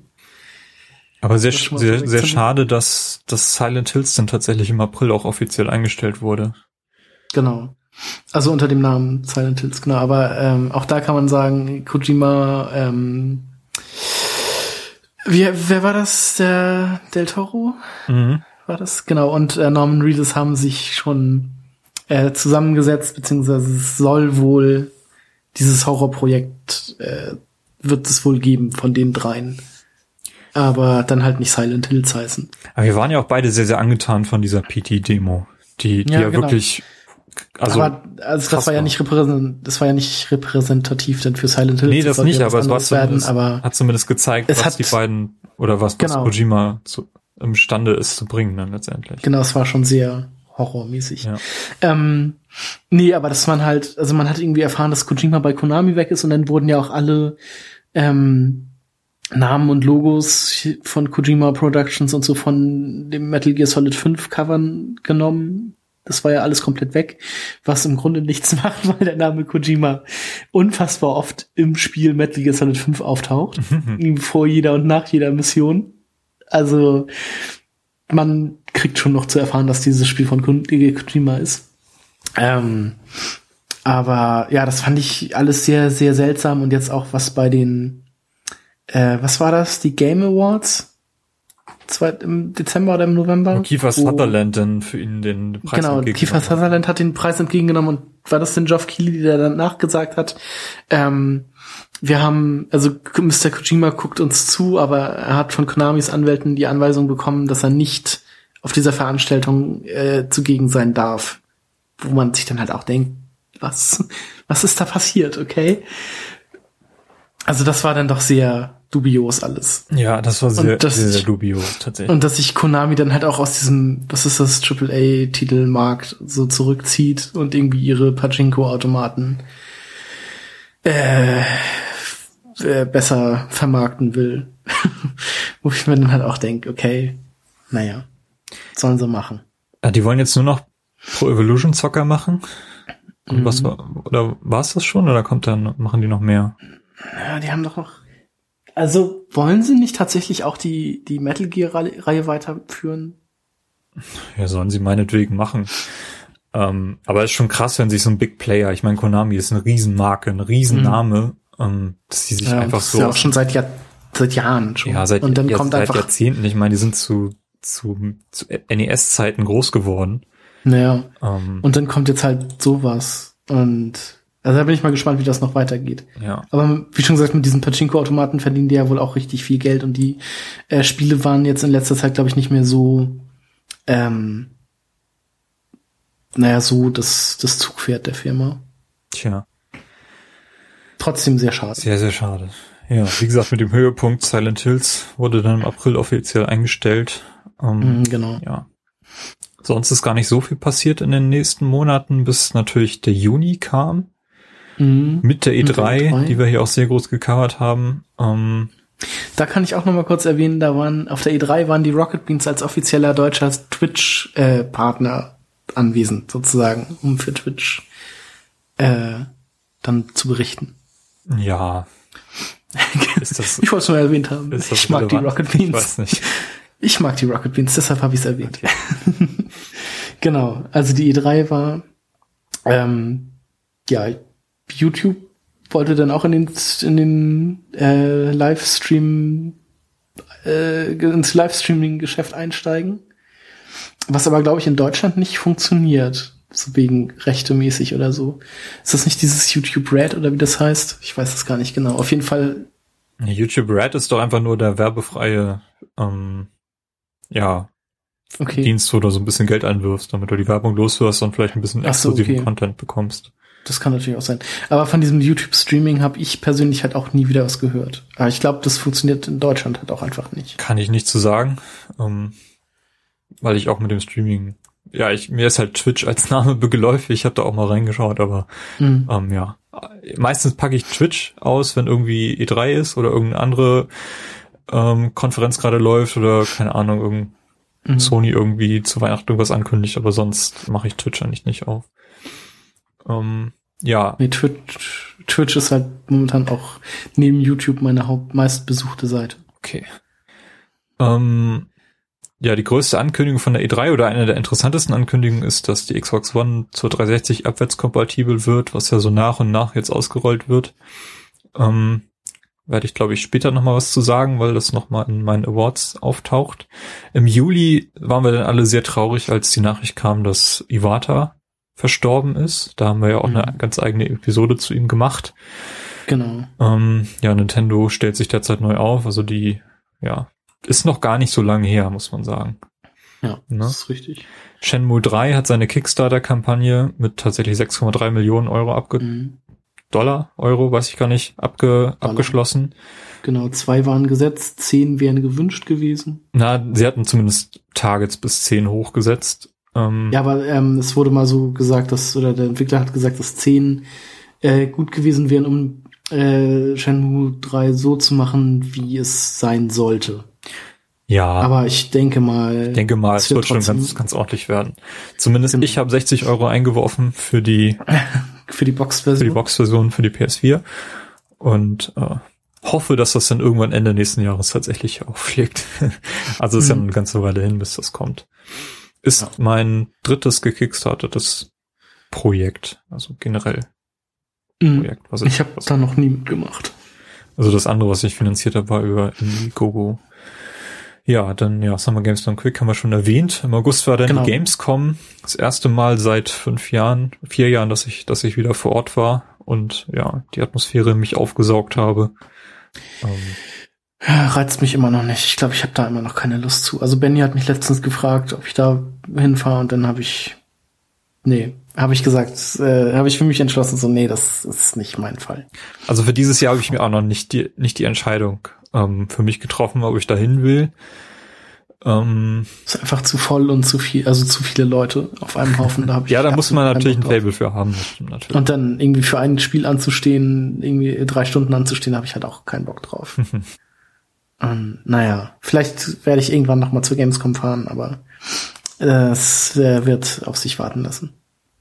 Ja, ich habe jetzt auch gerade erst auf der Taipei Games Show mich rumgetrieben und dort eine ähnliche Atmosphäre halt in einem völlig anderen Umfeld genossen, mhm. wo wir darüber nochmal in, in Ausführlichkeit sprechen werden. Ja. Dann September, ähm, Konami haben wir schon erwähnt, Metal Gear Solid genau. 5 war so das letzte große Konami AAA Spiel. Genau, der Club Nintendo schließt seine Pforten. Genau, der wurde dann dicht gemacht, haben wir auch schon erwähnt. Mhm. Nintendo hat einen neuen Präsidenten gekürt. Tatsumi Kimishima. Mhm. Genau. Ähm, Im Oktober hat Microsoft Hayrock gekauft, was mich so ein bisschen überrascht hat. Ich weiß gar nicht, was sie jetzt aus der Firma machen, aber die ist ja durchaus bekannt für ihre Physik-Engine, die man in sehr, sehr vielen Spielen auch sieht. Ja. Also, ich denke mal, ja. Ja. Also Microsoft ist sowieso gerade auf so einem Trip, wo sie sich sehr, sehr breit aufstellen. Ähm, generell, also sie haben mal Minecraft gekauft, ähm, was auf allen Plattformen, sogar jetzt auf der Wii U vertreten ist. Ähm, mhm. Havok ist halt diese Physik-Engine, die auch viel benutzt wird. Microsoft öffnet sich generell gerade sehr stark und verknüpft die das Windows 10 jetzt mit der mit der Xbox One sehr stark. Auch mit mit Crossplay, äh, Cross Cross Saves und sowas. Also Quantum Break ja. und Rise of the Tomb Raider sind da zu erwähnen. Genau. Schauen wir mal. Ist, ist nicht sogar bei den Vorbestellern von Quantum Break die PC-Version mit bei? Ich glaube, das ist so. Genau, aber ich glaube nur in der digitalen Version. Das kann sein, ne? Ja. Ja, ja, also ja. Dann, was mir persönlich aufgefallen ist, ähm, Oktober ging ja schon das Weihnachtsgeschäft so offiziell los. Ähm, diese Invasion der Konsolenbundles, die wir letztes Jahr hatten, das hat ja Ausmaße angenommen, unfassbar für mich. Ähm, also wie viele Xbox One und PS4 Konsolenbundles wir im letzten Jahr gesehen haben, ich weiß nicht, ob man das noch toppen kann.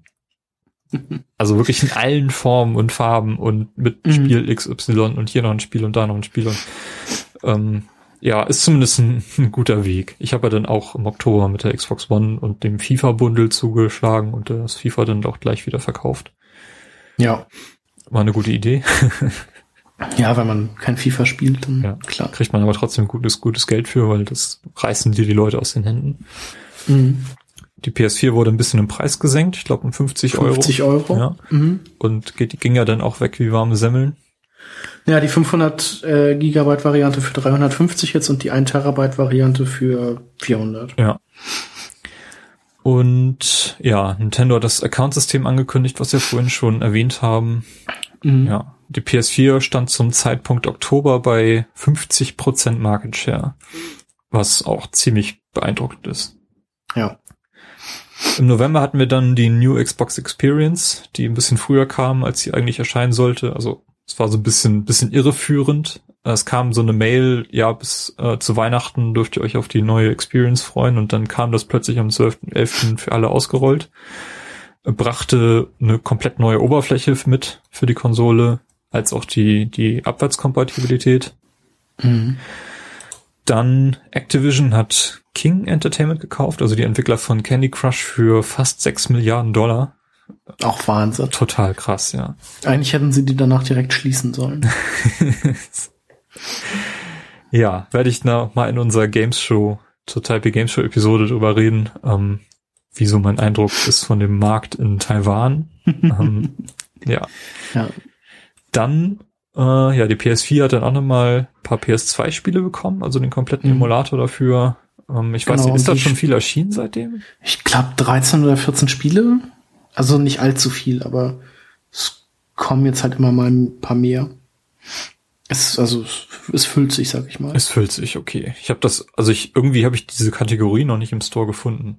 Also die, gibt kein, nee, es gibt keine Kategorie. Die sind einfach mit im äh, Store unter digitalen Spielen.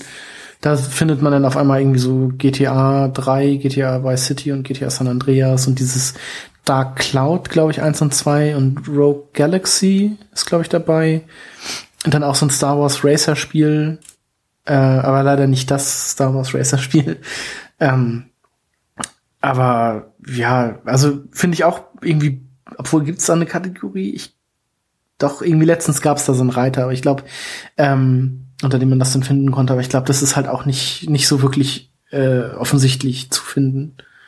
ja, ich hatte eher so den Eindruck, sie machen das, um der 360 Abwärtskompatibilität so zu zeigen, ja, wir können sowas auch. Ja, Aber es ist gar nicht, gar nicht so ernsthaft verfolgt wird. Das PlayStation Now lässt ja auch hier in Deutschland bzw. Europa generell immer noch auf sich warten, wo wir dann ja auch überhaupt nicht klar ist, ob das überhaupt noch kommt. Ich weiß auch gar nicht, ob das Sinn macht, das überhaupt noch zu bringen, denn mittlerweile hat die PS4 einen extrem umfangreichen und interessanten digitalen Marktplatz und da brauchst du diese Emulation eigentlich nicht. Obwohl es natürlich interessant ist für die, für die nicht PlayStation-Plattform, also irgendwie direkt auf dem Fernseher sowas zu haben. Aber ich, ich, ich muss, müsste mir mal eine Marktstudie dazu ansehen, ob das überhaupt irgendwie. Ja, es, es geht ja einfach darum, wieder alte Spiele, also PlayStation 3 Spiele auf der PlayStation 4 zu spielen. Ja, aber es ist Ja, immerhin noch dieses, dieses Streaming und wenn, wenn das nicht genutzt wird, ist das nachher auch eine Infrastruktur, die, die überflüssig ist. Das ist halt das, Ja, das. Problem. Also ich würde es nicht nutzen, aber es gibt bestimmt Leute, die das nutzen würden. Ja. Und aber gut, wird wahrscheinlich nach, äh, nicht nach Europa kommen. Ich sehe es immer nur im amerikanischen Store und gucke dann da immer mal durch, was es da so für Spiele gibt. Ähm, ja.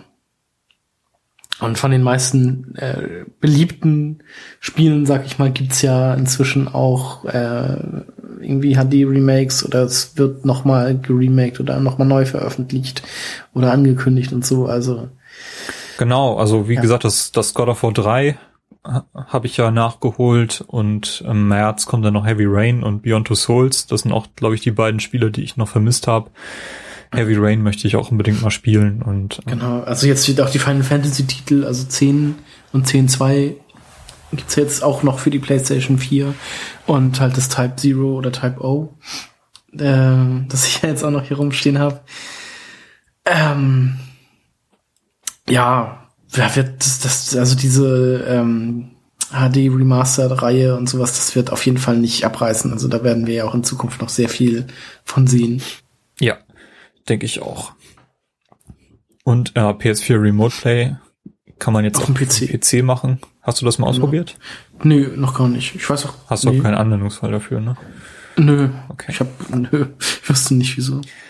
Ja, und dann hat man im Dezember erfahren, dass äh, Sony mittlerweile fast 36 Millionen Konsolen verkauft hat. Ähm, das schon fast die Hälfte ist von dem, was sie insgesamt an PS3 abgesetzt haben.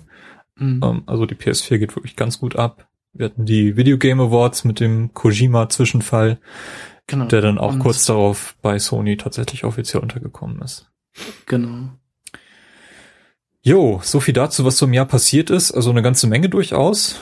Und Mhm. das geht ja auch jetzt schon 2016 ordentlich weiter. Ähm, aber dazu dann im nächsten Jahr mehr.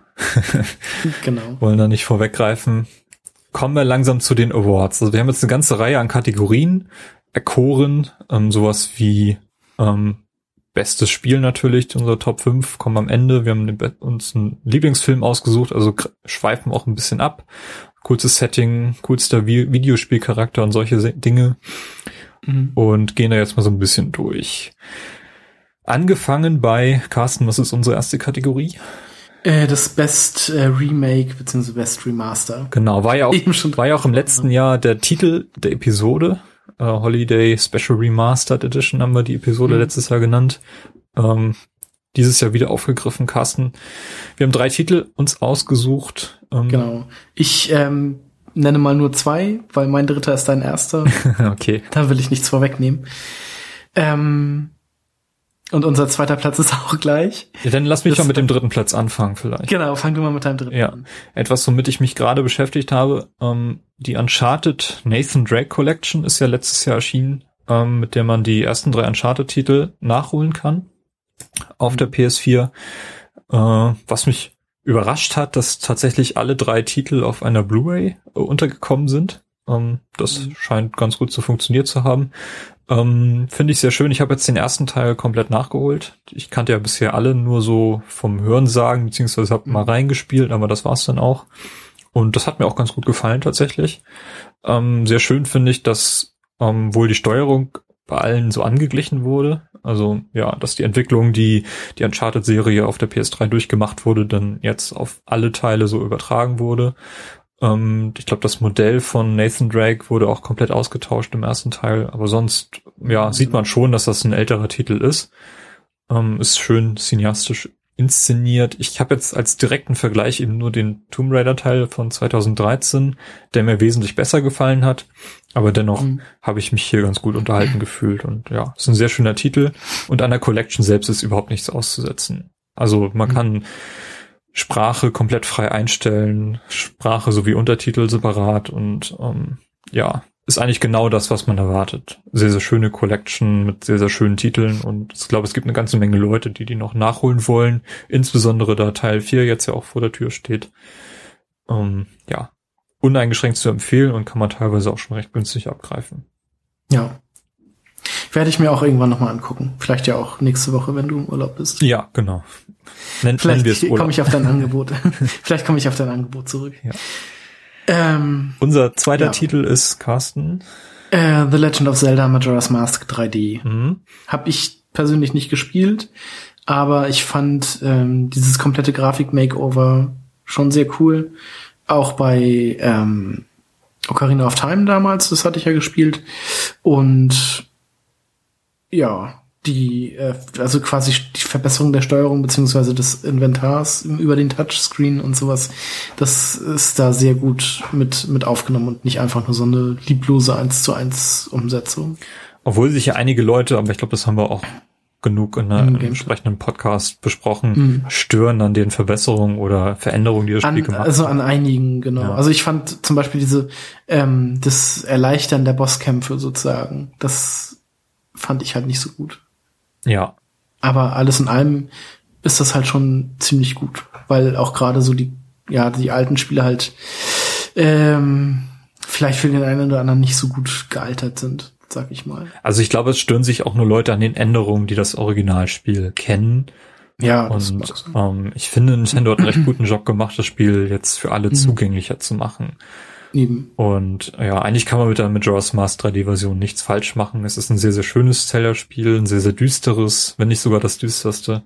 Ja, ja. Und ja, sollte sich auf keinen Fall verstecken. Ich finde, es ist ein, ja, Nintendo hat einen sehr guten Job gemacht. Und gerade das von dir angesprochene Itemsystem. Ähm, genau, dass man halt alles schnell über den Touchscreen erreichen kann. Ja, genau, du hast halt mehr, mehr Slots, wo du, wo du Items unterbringen kannst.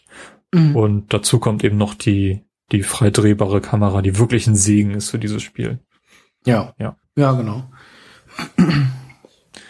ähm, ja, mein Platz eins oder willst du erst deinen? Nee, mach du mal deinen ersten Platz. Genau, mein Platz eins ist auch ein Spiel, das ich gerade spiele. Es ist nämlich ähm, die Handsome Collection von ähm, Borderlands. Beinhaltet Borderlands 2 und Border, äh, Borderlands das Pre-Sequel. Also alle beiden Spiele, wo der namensgebende Handsome Jack ähm, mit vorhanden ist. Ähm, ja, ich weiß nicht, grafisch überarbeitet wird da wahrscheinlich nichts gemacht worden sein, weil es auch noch gar nicht so alt ist, aber es beinhaltet halt alle ähm, Erweiterungen, alle Charaktere, die man noch zusätzlich kaufen konnte. Und was, das ist halt, also ich hab, bin momentan bei Borderlands 2 dabei, das zu spielen. Und das ist halt da auch schon sehr, sehr viel Content einfach, weil es unfassbar viele äh, Add-ons gibt, die auch halt alle sehr viel Spaß machen. Also das Spiel an sich ist ja schon ziemlich lang, Borderlands 2, und durch diese Add-ons wird's halt noch mal ähm, ja, sehr gut erweitert, was halt auch nicht langweilig wird. Ich bin jetzt wirklich noch, ich habe jetzt irgendwie drei Add-ons durch und so ein paar liegen dann halt noch vor mir. Ich weiß gar nicht genau, wie viele das sind. Äh, auch die neuen Charaktere sind cool. Ich spiele jetzt mit dem Macromancer. Äh, das ist so eine ja, halb Roboterfrau, die halt auch so ein Death Trap Roboter äh, beschwören kann, was ziemlich cool ist ähm, mir macht das sehr viel Spaß und ich kann mich dann halt auch nochmal um das Pre-Sequel kümmern, was ich demnächst auch nochmal machen werde. Vermisst du so ein bisschen den ersten Teil? Ähm, nö, eigentlich gar nicht. Also ich habe den jetzt schon länger bei mir auf äh, meiner Steam-Wishlist, aber ähm, den habe ich ja damals auch mit einem Kumpel gespielt. Und der war alles in allem, also vom Spiel her war der halt schon ziemlich cool, aber das Ende war halt recht mies. Ähm, und Borderlands 2 macht halt im Grunde alles, was Borderlands 1 auch gemacht hat, nur noch mal ein bisschen besser. Ähm, also ich einfach nur der, der also Vollständigkeit also, halber vermisse ich so. das irgendwie so ein bisschen. Auf der Xbox One hat man zumindest das Glück, dass es abwärtskompatibel spielbar ist, aber auf mhm. das PS4 kannst du es halt gar nicht spielen. Und irgendwie mhm. ist da wirkt, die, wirkt diese Collection für mich so ein bisschen, ach, wir hatten keinen Bock, den ersten Teil umzu, umzusetzen. Jetzt hier habt ihr, habt ihr die anderen beiden. ja, das mag stimmen, aber also ich vermisse den ersten Teil jetzt nicht unbedingt. Also gut, es hilft so ein bisschen zum Verständnis der Charaktere, sag ich mal, weil man ja auf die vier Hauptcharaktere aus Teil 1 trifft. Aber man, ja, ich weiß nicht. Ähm, mir fehlt's jetzt nicht unbedingt. Ich werde das Spiel auf Steam nochmal nachholen, den ersten Teil, und kann dann vielleicht nochmal sagen, ob das, ja, ob das so gut war oder halt nicht. Also ich vermisse es jetzt momentan halt einfach nicht. Weil ich den zweiten Teil halt auch einfach großartig finde. Ja. Okay.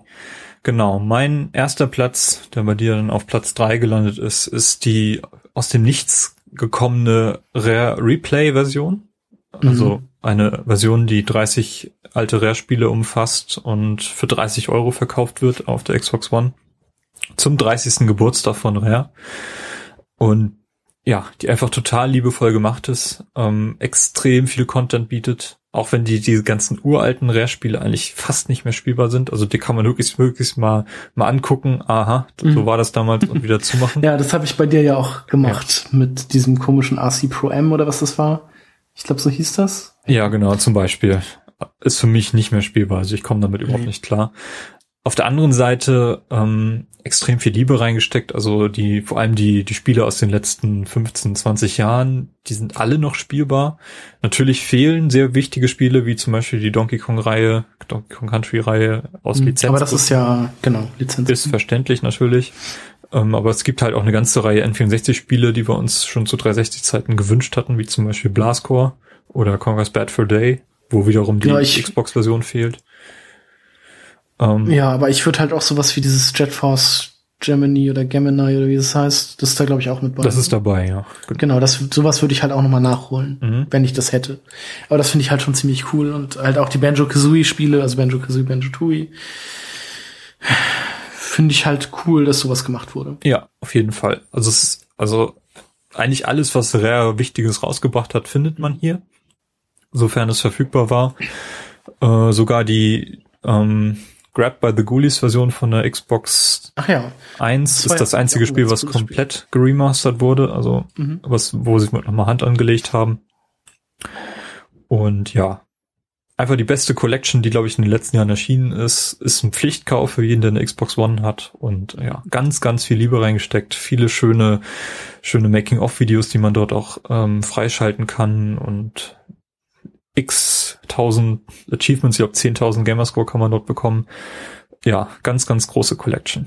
Für mich auf jeden Fall das Highlight der Remake oder Remastered-Reihe des ja. letzten Jahres. Dann lass uns mal weitermachen. Ja. Ähm, bester Videospielcharakter oder Charakterin. Ähm, mhm. Was hast du denn da?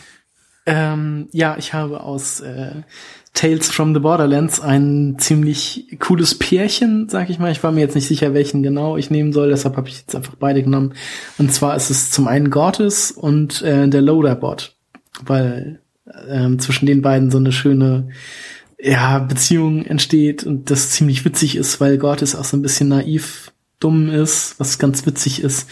Äh, und da entwickelt sich halt so eine ähm, ja, so eine Roboterfreundschaft, die halt auch so das ganze Spiel über hält und auch so das ganze Spiel so ein bisschen trägt, sag ich mal. Deshalb sind das meine beiden Videospielcharaktere. Sehr cool.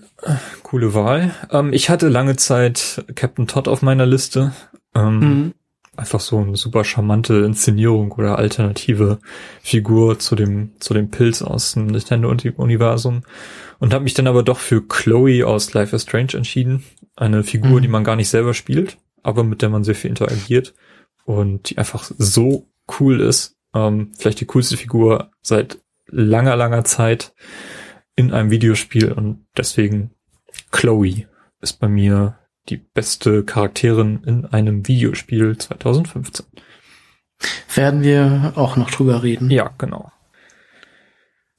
Coolstes Setting. Also coolstes Setting kann zum Beispiel sein, dass irgendein Level oder eine, eine Strecke aus einem Spiel, ich glaube letztes Jahr hatte ich da eine Mario Kart Strecke äh, genannt oder auch mhm. ein ganzes Spiel, was vielleicht auf einem auf einem, keine Ahnung, in einem Land spielt oder so. Ähm, da habe ich äh, ein Level aus Halo 5, nämlich Meridian Station.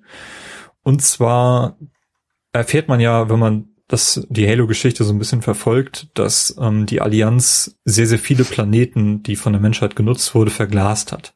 Also mhm. quasi mit Plasma beschossen hat, so dass nichts übrig bleibt, außer eine verglaste Oberfläche. Aber man hat eigentlich nie davon was gesehen. Man hat es immer nur gelesen und die Menschheit ist dann halt musste dann halt diesen, diesen un, ähm, unwirtschaftlichen Planeten dann verlassen, wie zum Beispiel zuletzt mhm. Reach. Genau. Und jetzt in Le Halo 5 gibt es tatsächlich ein Level, der mal auf so einer Oberfläche äh, spielt, ähm, wo versucht wird, den wieder ähm, ja nutzbar zu machen. Also so eine Art Mine, die dort, die dort versucht, die Oberfläche wieder von diesem Glas zu befreien. Und das ist ja sehr, sehr spannend zu sehen, wie, wie die Macher sich das vorgestellt haben, wie so ein Planet auszusehen hat und auch diese, diese Lavafälle, die man dann dort überall sieht, wo man wirklich tatsächlich sieht, ja, dieser Planet ist eigentlich hoffnungslos und trotzdem versuchen hier Leute, das irgendwie wieder, ähm, wieder Leben einzuhauchen. Fand ich sehr schön, mal auf so eine Oberfläche zu gehen und ja, die Halo-Geschichte an sich gefällt mir auch ganz gut. Oder ich verfolge sie zumindest mehr oder weniger interessiert und ja, deswegen ist das so das, das coolste Setting, was ich 2015 für mich ausgemacht habe. Ja. Ähm, ja, mein Setting, meine Welt, in die ich mich auch sofort verliebt habe, als ich den, als ich den ersten Fuß quasi an den Strand äh, gesetzt habe, das war ähm, Skellige aus Witcher 3. Ähm, das ist so ein, ja, vom Setting her ist das so, ich würde das so, ja, skandinavisch sagen, also viele Nadelbäume und viele generell viele Bäume. Das sieht ziemlich ziemlich cool aus, ähm, so weltlich, äh, also waldmäßig bewuchert.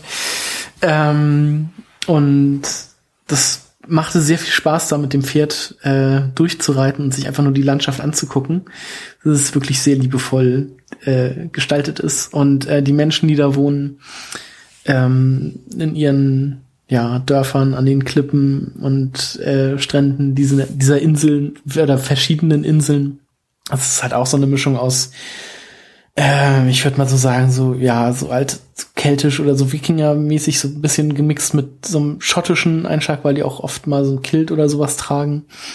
Ähm, ja, fand ich sehr, sehr cool. Vielleicht geht das ja auch anderen Leuten so, die Witcher 3 gespielt haben und das erste Mal nach Skellige gekommen sind. Ähm, sehr schöne, ja, so, so ein Mix aus vielem, sag ich mal. Also so Wikinger, Norwegisch mäßig. Und halt auch noch so ein bisschen englischen Einschlag. Fand ich sehr cool. Ja, sehr schön. Ähm, mal was ganz anderes, kein äh, Videospiel, sondern der beste Film. Da ist ja letztes Jahr eine ganze Menge auch Interessantes erschienen. Ähm, Carsten, ich glaube, du hast das äh, wenigsten überraschende Werk. ja, ich hatte, ich hatte eine ganze Zeit lang ähm, Mad Max als besten Film. Ähm, bis kurz vor Ende des Jahres, bis zum 17.12., als dann Star Wars Episode 7 kam und ähm, trotz aller Fehler, die man diesem Film anheften kann, fand ich ihn doch sehr gelungen und fühlte mich sehr, sehr abgeholt und fand ihn echt cool und deshalb ist das mein Film des Jahres. Ja, ist auf jeden Fall ein sehr, sehr guter Film. Ähm, nichtsdestotrotz habe ich an dieser Stelle The Martian äh, zu nennen, ist mein Lieblingsfilm, einfach weil der Film mich komplett abgeholt hat. Ähm, auch was sehr selten bei mir passiert, ich lese nicht so viel fiktionale Bücher, aber ich habe mir tatsächlich The Martian Anfang letzten Jahres durchgelesen und dann erfahren, dass das Ding auch verfilmt wurde und das Buch war schon extrem spannend geschrieben, extrem unterhaltsam geschrieben, hat mich als ja, Akademiker auch mitgenommen. Ähm, ich habe auch sehr viel Physik studiert und ähm, ja, ist einfach genau das, was ich mal als Film haben wollte. So realistisch beschrieben, so, so könnte die Menschheit tatsächlich mal auf dem Mars irgendwie Forschung machen und dann darunter rum, rundherum gebaut, wie äh, ähm, ja, so ein Zwischenfall, ähnlich wie Apollo 13 auf dem Mars halt passieren könnte, wie, wie vielleicht die Menschheit reagieren würde, wie sie so eine Rettungsmission starten würde. Ist einfach total toll und äh, ja, die Marsoberfläche ist, glaube ich, noch nie so schön inszeniert worden wie hier. Also The. Martian hat mich komplett mitgenommen und mich noch mehr fasziniert als Star Wars oder, oder Mad Max. Ja. Ja. Ja. Dann hast du als neue Kategorie noch die beste Serienstaffel mit reingenommen? Ja, habe ich, hab ich gemacht, weil ich letztes Jahr sehr, sehr viele Serien geschaut habe. Mhm. Einfach weil es letztes Jahr wirklich mal losging mit, ähm, jetzt kann man vernünftig und einfach streamen in Deutschland. Das hat ja sehr, sehr lange gedauert. Irgendwie 2013 ging das mit Watch Ever los, dann La Film und im letzten Jahr, Anfang letzten Jahres habe ich meinen Netflix-Account geklickt, als ähm, Better Call Saul hier gestartet ist. Mhm. Und ja, Ende letzten Jahres kam dann Mr. Robot auf Amazon. Ähm, ist, glaube ich, so eine USA-Network-Geschichte. Mhm. Und ist bei mir auch noch auf der Liste. Ja, solltest du dir angucken, ist halt eine vernünftig geschriebene Hacker-Geschichte, die auch glaubhaft ist und ja, sehr, sehr, sehr, sehr coole Drama-Story, die da erzählt wird. Das Ende hat nicht vielen Leuten gefallen, ich fand es ganz okay. Aber bis dahin ist das wirklich eine wahnsinnig gut erzählte äh, Drama-Story rund um den den Hacker Elliot und den Hauptcharakter, ich habe jetzt seinen Namen vergessen. Ähm, die Hauptfigur wird gespielt von dem, der auch in ja, Until Dawn eine naja, Rolle gespielt ähm, hat. Remy Malek. Ja, genau. Ja, genau. Den kennt man vielleicht aus Until Dawn, zumindest habe ich für mich diesen, diese Verbindung geknüpft. Und ja, sollte man sich anschauen, Rami, definitiv. Rami? Sehen, Rami Malek. Ja. Er ist, der ist, glaube ich, es hat, glaube ich, einen Zwillingsbruder, der auch schauspielert. Die kann man durchaus verwechseln. Okay. Genau, auch bekannt aus Until Dawn oder halt als Pharao aus Nachts im Museum. Hm, wenn man den Film gesehen hat, ja. Genau. ja. Hast ähm, du da was in der Kategorie? Ja, du hattest mich so ein bisschen mit der Kategorie überrumpelt, deshalb ähm, habe ich, ich habe letztes letztes Jahr halt als neue Serien, die auch letztes Jahr gestartet sind, eigentlich nur äh, diese Netflix-Dinger geguckt, unter anderem halt, also diese Marvel-Verfilmung sozusagen. Deshalb habe ich jetzt auch Jessica Jones ähm, als meine Top-Serie 2015 da reingenommen, weil ich die halt auch quasi mehr oder weniger am Stück weggeguckt habe und ziemlich cool fand, weil es halt nicht so typisch superheldenmäßig ist, sondern halt auch so ein bisschen dunkler, dreckiger, ähm, ja, mal was anderes. Also Superhelden mal in einer anderen, also Superhelden in Anführungsstrichen und dann halt auch mal in einer anderen Rolle, ohne Maske und ohne Cape. Ähm, und mit einem sehr coolen Bösewicht, wie ich finde. Hat mir auf jeden Fall sehr viel Spaß gemacht und da freue ich mich dann auch schon auf die zweite Staffel. Ja, ist ja, glaube ich, auch schon bestätigt, ne? Ich glaube ja. Gut. Bester Soundtrack, kommen wir zurück zu den Videospielen, ist bei mir ähm, Halo 5, Guardians. Mhm. Hat mich äh, total abgeholt. Ähm, Halo 5 Soundtrack ist sowieso immer ja. Keine, keine große Schwierigkeit habe ich.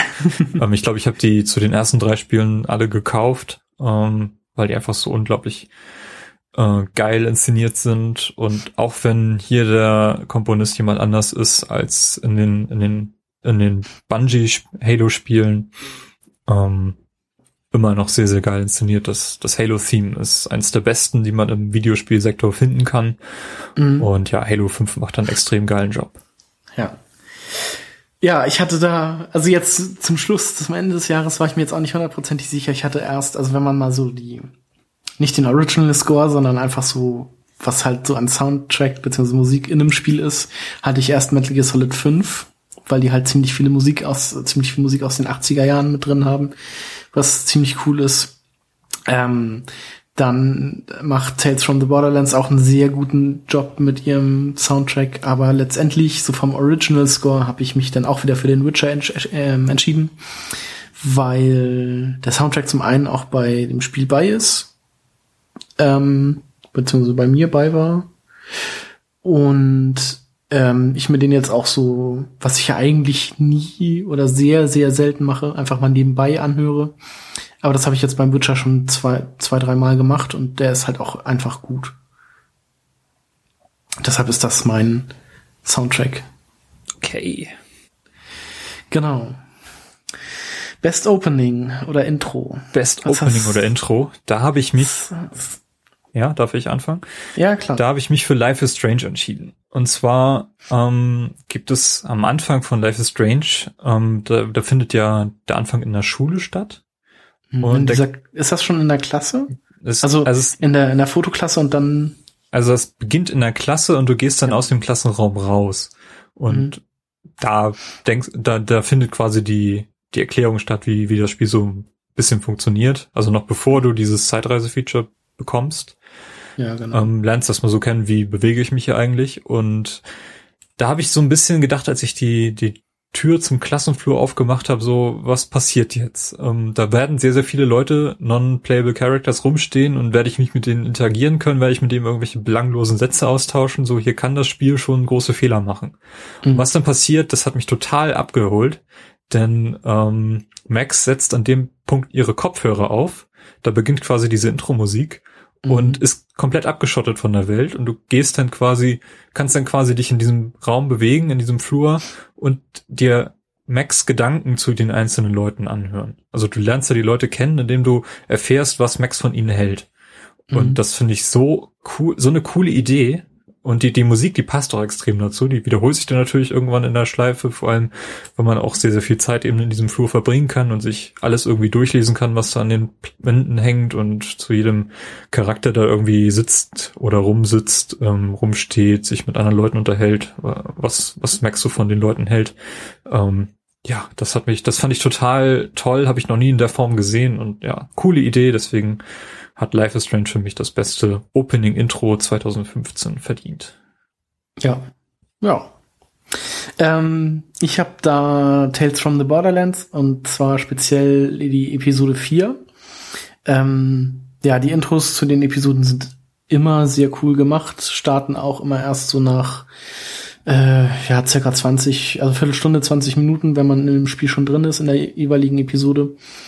Ähm, wo dann halt Musikstück kommt und dann halt äh, die Entwickler, also Namen Entwickler und halt Tales from the Borderlands auf dem Bildschirm steht, was immer sehr cool inszeniert ist und ich finde speziell zu Episode 4 äh, mit dem Musikstück, was da läuft und ähm, wie das abläuft, dieses Intro, finde ich Episode 4 besonders gelungen und deshalb ist es diesmal mein Best Opening. Coole Idee. Ja, die nächste Kategorie ist Best New Hardware oder Gadget. Und mhm. ähm, ja, Carsten, was hast du denn da? Da habe ich, weil ich irgendwie nicht so recht wusste oder nicht so wirklich viel erschienen ist, meiner Meinung nach, ähm, ja, habe ich einfach mal den New Nintendo 3DS genommen. Mhm. Einfach wegen der verbesserten Hardware und diesem neuen Stick dabei und vom Design fand ich den halt auch ganz cool. In der kleinen Version mit den Farben des, ähm, die Knöpfe in der Farbe des Super Nintendo Controllers. Das fand ich schon sehr, sehr cool, sehr stylisch. Ähm, ja, deshalb ist das mein Best New Hardware bzw. Gadget. Ja, bei mir ist es der Xbox One Elite Controller, ähm, mhm. den ich mittlerweile auch vor mir habe. ähm, ja, ist angekündigt worden auf der E3, so auch aus dem Nichts kommt und mhm. ähm, Microsoft hat das auch eher so als kleines Hardware-Ding für die, für die ganz großen Halo-Spieler oder Call of Duty-Spieler so im Hinterkopf gehabt und ist dann völlig überrumpelt gewesen nach der Nachfrage. Also ich glaube, bis heute wird da, muss man Glück haben, wenn man den irgendwo wo kaufen möchte. Mhm. Amazon tauchte alle paar Wochen mal auf und dann ist er auch sofort wieder ausverkauft. Ich hatte jetzt so ein Fenster erwischt, wo ich den mir bestellen konnte. Ich habe tatsächlich den damals vorbestellt und ähm, Amazon hat dann die Vorbestellung gecancelt am Tag des Releases. Okay. Ähm, ja, ist natürlich eine Investition, also 150 Euro für einen Controller sind eine Hausmarke. Das, das muss man auch mal sehen. Teilweise wird er beim Mediamarkt sogar für 200 Euro verkauft. Hm, bei Amazon jetzt gerade auch. Ja. Aber ähm, es ist schon ein geiles Teil. Ich meine, die, die Sticks sitzen bombenfest und man kann mhm. sie trotzdem einfach abziehen, sind magnetisch quasi fest. Ich glaube, ich habe das auch schon mal in der, in der Gamescom-Episode erzählt, weil ich habe den auf der Gamescom ausprobiert und dort auch mich mit einem der Entwickler unterhalten. Und ja, der, der mir halt auch erzählt hat, dass ähm, Microsoft zu dem Zeitpunkt schon ähm, Lizenzverträge geführt hat, unter anderem mit Mad Cats, die ähm, neue Sticks und neue Steuerkreuze oder was auch immer, neue, neue Pedals, irgendwas halt entwickeln können dafür. Ich glaube, da ist auch noch viel Potenzial. Ähm, du hast ihn ja gestern mal kurz in der Hand gehabt. Mhm. Ähm, ich weiß ja. nicht, also es sind in, in einem mitgelieferten Packet befindet sich halt so eine, so eine Schutztasche und drei verschiedene Stickgrößen. Klein, mittel und hoch, wobei der mittlere äh, diese, diese Kon Konvex äh, hat, also die Wölbung nach, nach außen, wie bei den früheren PlayStation-Controllern. Mhm. Fand ich halt auch sehr uncool. Ähm, die kleinen Sticks sind mir tatsächlich zu klein und die großen ähm, waren mir so für das einfach kurz in der Hand halten und testen, waren sie mir halt auch zu lang. Aber da wird sich, da wirst du bestimmt dann irgendwie berichten, wie die sind. Ja, also das Ding ist halt, die kleinen Sticks, die dabei liefern, sind die Original-Sticks, die mhm. immer noch länger sind als die vom PS4-Controller. Das ja. haben wir ja ausprobiert damals. Ja, genau, aber das ist halt witzig, dass mir die jetzt trotzdem, also auch, also mir kam das irgendwie, ich habe jetzt auch einen Xbox One Controller hier, aber mir kam sie irgendwie noch noch kürzer vor als, also als ich den Pro-Controller jetzt in der Hand hatte und das mit den kleinen Sticks ausprobiert hat, kam es mir so vor, wie der Xbox One-Controller, wie wir den damals umgebaut hatten mit den PS4-Sticks. Mhm. Also das, die waren ja noch kürzer und ähm, so kam mir das irgendwie vor. Und ich finde, für mich wäre so eine, ja, so ein, so ein Mittelding, also die mittlere Größe quasi ideal. Nur halt dann mit den Aufsätzen des Xbox-Controllers und nicht des PlayStation 3-Controllers sozusagen. Ja, also ich Aber kann noch nicht halt so auch wahrscheinlich einfach eine Gewöhnungssache. Ja, wahrscheinlich. Also ich kann noch nicht so viel zu dem Controller selbst sagen, weil ich ähm, bisher nur Unravel damit gespielt habe und da zum Beispiel die Pedals nicht äh, nicht aufgesetzt habe. Mit denen habe ich noch keine Erfahrung gesammelt. Mhm. Ähm, zu, als ich noch Fallout 4 gespielt habe, das war das letzte große Spiel, was ich auf der Xbox One hatte. Da hatte ich den Forza Controller mhm. ähm, den ich an dieser Stelle nochmal erwähnen, erwähnen kann. Das ist halt ein normaler Xbox One Controller, der allerdings diese ähm, geriffelte äh, Oberfläche auf der Unterseite hat. Also diese etwas mhm. griffigere Oberfläche, die auch der Elite Controller hat. Mhm. Aber sonst ist das halt ein ganz normaler Controller. Und hier, der, Expo, der Elite Controller hat auch, auch sehr viel Metall angebaut. Also die, die Trigger sind aus Metall und man kann auch eben die, die Weglänge des, der analogen Trigger eben verstellen auf zwei zwei Schritten und über die mhm. App kann man auch die Empfindlichkeit noch verändern. Ja. ja. Und ich finde es halt auch ganz gut, dass er so ein bisschen schwerer ist. Also das, ja, der ist ziemlich schwer, genau. Das, der liegt halt auch sehr gut noch in der Hand, obwohl er eigentlich ja äußerlich nichts nicht anders ist als der normale Controller. Aber trotzdem ist er irgendwie, es fühlt sich auf jeden Fall sehr viel wertiger an und halt auch sehr, ich weiß auch nicht, irgendwie besser, weil er halt etwas schwerer ist. Ja. Genau. Und ähm, sehr schön ist auch, dass man zwei verschiedene Konfigurationen abspeichern kann. Also mhm. man kann die Knöpfe beliebig frei verschieben und auch auf die Pedals unterschiedlich belegen. Also macht natürlich vielleicht Sinn bei, bei Forza 6 äh, die Pedals mit den mit den Schaltwippen oder der Kupplung halt zu belegen, was und bei Halo natürlich überhaupt keinen Sinn machen würde. Und man kann über die App das alles relativ einfach konfigurieren und eben zwei Konfigurationen noch abspeichern, die man dann auf so einem, so einem Schalter eben umschalten kann, direkt am Controller. Ja. Ja. Ist eine, eine sehr coole Sache und ich glaube, da werde ich noch ähm, viel, viel mit rumspielen, was, was diesen Controller angeht. Also ich bereue die Investition nicht. Ich, ich rechtfertige das mit, äh, ich hatte gerade Geburtstag. Kannst du denn ja mal berichten, wie du ähm, da mehr mitgespielt hast. Ja, wenn ich mal irgendwie ein Spiel habe, wo ich die Pedal auch benutze, ich glaube, das ist auf jeden Fall die, die größte, größte Änderung, die, an die man sich gewöhnen muss. Wenn, also die kann man ja auch frei abnehmen, also ich habe den Moment halt gar nicht installiert. Genau, da muss ich sagen, da fand ich es mit zwei Pedals auf jeder Seite sehr ungewohnt und mit einem war es halt völlig okay. Also da muss man halt auch nochmal sehen, äh, wie das so ist. Ja, ja. Mal gucken. Vielleicht habe ich ich denke, ich werde wahrscheinlich mit, mit irgendeinem Rennspiel meine ersten Pedal-Erfahrungen sammeln. Ich mhm. spiele damit mit dem Gedanken, Forza mal zu spielen, Forza Horizon 2 oder auch das äh, Dirt, Dirt Rally, was demnächst kommt. Mhm. Ja. Gut, ein, eine neue Kategorie, ähm, bester Trend des Jahres 2015. Ähm, mhm muss ich mir noch ein paar Gedanken drüber machen, was man da noch alles unter diesem Begriff fassen kann. Aber was ich zumindest dort gefasst habe, war das Xbox Preview Programm. Und zwar habe ich mich dafür mal angemeldet, konnte dadurch im letzten Jahr ähm, das äh, neue Dashboard einen Monat früher ausprobieren. Mhm. Erfahrung sammeln, was auch Sinn gemacht hat, weil das ein Monat später sowieso erschienen wäre und so musste ich mich gar nicht erst so richtig an das alte Dashboard gewöhnen. Ähm, ja. War auf jeden Fall eine gute Entscheidung, auch wenn man natürlich recht häufig dann irgendwelche Beta-Updates runterladen muss. ähm, was auf jeden Fall sehr, sehr cool gemacht ist, ist die App, die Microsoft dann zur Verfügung stellt. Also es gibt so eine Preview-App, in der man Umfragen beantworten kann. So, was hat dir an dem neuen Dashboard gut gefallen, was nicht. Man kann dann auch eben so, keine Ahnung, Reputation sammeln und ähm, wird dann quasi wahrscheinlich Microsoft intern irgendwie eingestuft, so dass es ein Preview-Member, der uns auch wirklich Feedback gegeben hat, der kriegt das nächste Update ein bisschen früher oder der hat das wahrscheinlich nur installiert, um das zu sehen, ähm, hat uns aber kein Feedback gegeben, da brauchen wir vielleicht, äh, der kriegt das Update ein bisschen später oder so. Ähm, man kann auch Beta-Apps runterladen, zum Beispiel den Community-Kalender, der war da ähm, früher verfügbar für Preview-Member. Ähm, ich glaube, manche Early Access Titel sind auch nur über diese App verfügbar. Und man kann eben auch im gesamten Dashboard Feedback geben. Also es gibt, ähm, wenn man die Xbox-Taste gedrückt hält, ähm, kann man ja die Konsole ausschalten und dort gibt es auch so einen, so Screenshot-Button, wo man vielleicht dann direkt einen Screenshot machen kann und dann halt Microsoft Feedback geben kann. Hier hatte ich irgendwie ein Problem, so sieht das dann aus. Und ja, das funktioniert schon ganz gut. Und generell, was Microsoft mit den, mit den App-Updates im, im letzten Jahr und jetzt auch im laufenden Jahr auf der Xbox One macht, das ist schon, schon sehr, sehr cool. Gerade das, das jüngste Update bringt zum Beispiel die äh, Gamerscore Leaderboards zurück. Und mhm. man kann zum Beispiel jetzt auch die Pins im Offline-Modus, also Xbox offline nutzen und auch verschieben und solche Dinge äh, auch wieder sehen, welche Leute in einer Party von, von Freunden sind. Äh, es sind viele kleine Dinge, die Microsoft da nach und nach nachschiebt und wesentlich aktiver ist als zum Beispiel Sony.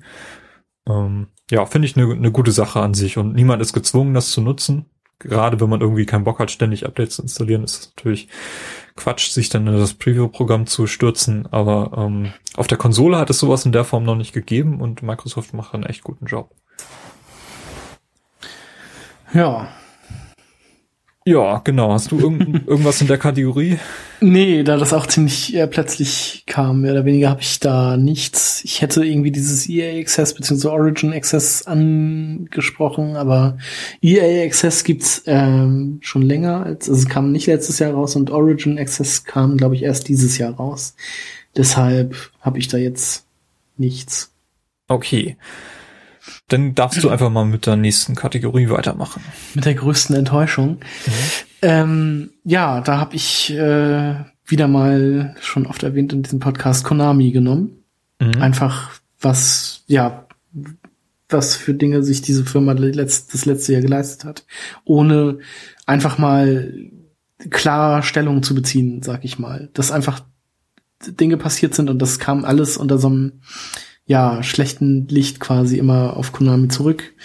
Äh, die Entscheidung, die sie getroffen haben und deshalb, ja, ist das meine Enttäuschung, weil da halt nie so wirklich klar wurde oder beziehungsweise auch vieles noch nicht so wirklich klar ist, was das sollte, was da passiert ist. Genau. Zu viel dazu. Ja, bei mir war es Joystick, äh, dass Joystick dicht gemacht wurde. Ähm, war für mich eine Enttäuschung, auch wenn es irgendwie schon längerfristig abzusehen war, dass, dass diese Seite vielleicht äh, den aktuellen Trend nicht überstehen würde, aber es ist halt trotzdem enttäuscht, wenn, wenn das dann tatsächlich passiert und ins, insbesondere bei Joystick war es halt auch schade, weil wenige Wochen zuvor einer der ehemaligen Redakteure verstorben ist. Äh, die haben hat man tot aufgefunden, den Andrew Yoon. Und ja, die, die letzten Wochen von Joystick waren halt sehr, sehr traurig dann auch und dann, dann war es tatsächlich vorbei. Und das war für mich die größte Enttäuschung, dass so eine große Seite dann auch einfach mal abgeschaltet wird. Aktuelles Beispiel, Game Trailers ist auch von heute auf morgen zugemacht worden. Die hatten keine richtige äh, Chance, sich vernünftig zu verabschieden. Sie haben dann das Beste draus gemacht. Aber es ist trotzdem, trotzdem schade, wenn man irgendwie auch mit den Redakteuren so ein bisschen, bisschen ins Herz geschlossen hat. Ja. ja. Dann kommen wir ein bisschen zu den positiveren Dingen. Größte Überraschung. Ähm, für mich war es überraschend, dass Nintendo äh, äh, etwas so früh angekündigt hat, nämlich dies NX. Es ist ja nun seit fast einem Jahr angekündigt, obwohl man immer noch nichts Genaues weiß, außer sie machen irgendetwas. Mhm. Fand ich ein bisschen ungewöhnlich, dass Nintendo äh, sowas macht. Vielleicht muss man das in der heutigen Zeit machen. So ein Teaser von einem Teaser irgendwie. Ja, morgen gibt's einen Teaser. Super. ähm, für mich ist das so, so diese Strategie, die Nintendo gerade fährt. Vielleicht erklären sie damit auch oder rechtfertigen sie sich selbst gegenüber auch, beziehungsweise den Aktionären gegenüber, dass im letzten Jahr gar nicht so viel Wichtiges erschienen ist. Obwohl ich da Nintendo immer noch zugutehalten muss, dass sie das, was sie released haben, wie zum Beispiel Splatoon oder den Super Mario Maker, extrem gut vermarktet haben und das auch extrem gute Produkte geworden sind. Mhm. Ähm, aber es war halt recht wenig, vor allem im Vergleich zu 2014. Ja. Ja. Ja, so eine richtige Überraschung habe ich auch nicht. Ich würde mich dir äh, mit der NX so ein bisschen anschließen. Mhm. Aber sonst ist irgendwie letztes Jahr auch nicht so viel passiert, wo ich mir jetzt denke, so wow, das hat mich jetzt echt vom Hocker gehauen. Ja, bei mir war es dann noch die, die Abwärtskompatibilität von der Xbox One. Ähm, die tatsächlich ja auch aus dem Nichts kam. So die größte Überraschung war der, der Microsoft-Pressekonferenz, und ich finde auch sehr interessant, wie Microsoft das gerade umsetzt. Ich meine, man kann natürlich kritisieren, dass der Katalog der kompatiblen Titel ähm, relativ klein ist derzeit noch. Das liegt einfach nur daran, dass Microsoft die Titel auf die Konsolenarchitektur der Xbox One halt neu äh, anpassen muss, also quasi einmal neu bauen muss, jedes Spiel. Und dass dadurch wahrscheinlich irgendwelche Lizenzprobleme eintreten, denn egal ob das Spiel von Disk einlädst oder schon, schon mal gekauft hast auf der Xbox 360, du musst es immer neu runterladen zusammen mit dem Emulator und mhm. dadurch ist es wahrscheinlich nicht möglich, von Anfang an jeden Titel anzubieten. Also Microsoft hat ähm, release jetzt quasi die Titel, wenn sie fertig sind. Ähm, zu, zuletzt war es, glaube ich, dieses Gallagher. Und eben Red Dead Redemption ist ja auch schon mal geleakt, also das wird mit Sicherheit kommen. Und ja, generell finde ich es sehr cool. Also man kann einfach in seiner Spiele App, äh, Bibliotheks-App reingehen und sieht dort die Titel, die schon kompatibel sind, die man schon mal gekauft hat. Oder man legt einfach die Disk ein und lädt sich das Spiel runter. Ähm, funktioniert sehr gut. Was vielleicht hoffentlich auch irgendwann mal funktionieren wird, sind ähm, Multidisk-Spiele. Die gibt's nämlich bisher noch gar nicht. Ähm, ja, und sie, die meisten funktionieren auch ganz gut. Ich würde mhm. da empfehlen, mal auf der Eurogamer Digital Foundry Seite reinzuschauen. Die haben da so eine Zusammenfassung, ähm, wie gut oder schlecht die Titel laufen. Also viele Titel laufen tatsächlich besser als auf der 360. Einige sind fast unspielbar, wie zum Beispiel Halo Reach. Ähm, aber wenn man sich nicht sicher ist, kann man da mal reinschauen und mhm. bei den meisten geht's halt ganz gut. Ähm, doch eine Überraschung kann ich noch nachschieben. Die Sony-Pressekonferenz. Äh, nein, oh. ja, doch, auch das. Aber ähm, nee, das ist natürlich auch schon wieder ziemlich lange her, aber wir haben es auch schon im Podcast erwähnt. Die Rocket Beans. Die Rocket Beans, okay. Weil das, äh, die hatten ja, glaube ich, einfach nur angekündigt für den, ich glaube, es war wirklich, der müsste ja der 15.1. gewesen sein, einen Livestream zu machen. Ähm, das wurde ja irgendwie groß angekündigt von denen und dann kam halt da die Neuigkeit, ja, wir sind jetzt online und wir bleiben es auch erstmal. Und ihr werdet jetzt ab jetzt hier auf Rocket Beans TV auf Twitch äh, ja 24/7 Entertainment bekommen. Und das ähm, war dann doch zu dem Zeitpunkt wahrscheinlich schon eine ziemlich große Überraschung für mich. Deshalb nehme ich das da jetzt noch mit rein. Ja, gut. Sehr schön. Er wundert mich, dass du die die Sony-Pressekonferenz da nicht, nicht in Erwägung gezogen hast. Denn die hat ja, ja doch mit Shenmue, mit Final Fantasy VII und ähm, Last Guardian doch schon einiges aufgefahren. Ja, das ist man richtig. Nicht unbedingt rechnen konnte. Das ist richtig. Ansonsten sei sie hier nochmal als Honorable Mention genannt. Genau. Obwohl ich auch von den Spielen nichts äh, in der übernächsten Kategorie habe. Spoiler. Ja, die nächste Kategorie, äh, ja, Spiele aus 2015, die man unbedingt noch nachholen wollte. Die wir, nach, die wir noch nachholen wollen und die deswegen auch nicht in unseren jeweiligen Top Ach, nee, Moment, auftauchen werden. Das ist richtig. Ne? Ja, genau. Also die ich zum Beispiel noch nicht gespielt habe. Ähm, The Witcher 3. Mhm. Brauche ich, glaube ich, keine großen Worte verlieren. Xenoblade Chronicles X aus mehreren Gründen. Zum einen, weil es ein cooles Open-World-Szenario ist. Also ich mag irgendwie diese diese Postapokalypse ohnehin und dann eben mit diesen Robotern und ähm, ich glaube, das, das hat was. Zum anderen, weil es auch ein View-Spiel ist und ähm, weil ich irgendwie auch mal wieder Bock habe, was, was so urtypisch Japanisches zu spielen. Ich weiß nicht, irgendwie muss ich da mal wieder was, was machen. Habe ich lange nicht getan. ja. Nee, ähm, ja, ja ich glaube, ich mache mal sonst kurz zu Ende. Mhm. Ähm, Ori and the Blind Forest ist ja so ein kleinerer Xbox One-Titel, den ich bisher noch nicht angeschaut habe, der aber auch vielversprechend zu sein scheint. Und Rise of the Tomb Raider natürlich. Das werde ich auch nochmal nachholen. Aber im Moment bin ich eher so in dem Uncharted-Fieber. Vielleicht mhm. mache ich da erstmal weiter. Mal gucken. Genau. Ja, Rise of the Tomb Raider habe ich auch. Ähm, werde ich auf der PlayStation 4 spielen, wenn es denn im November, glaube ich, erscheint.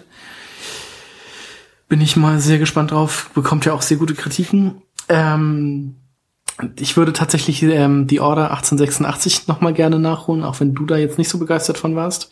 Ich äh, stehe ja total auf dieses Setting, dieses äh, ja viktorianische England, London. Mhm. Ähm, sehr cool. Wenn ich die Gelegenheit habe, werde ich Halo 5 nochmal nachholen. Vielleicht spiele ich selber, vielleicht gucke ich mir auch da nur ein Let's Play zu an.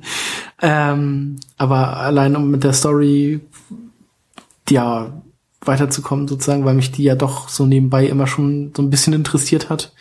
Ähm, dann habe ich mir schon fürs Tablet geholt den Minecraft Story Mode von Telltale Games.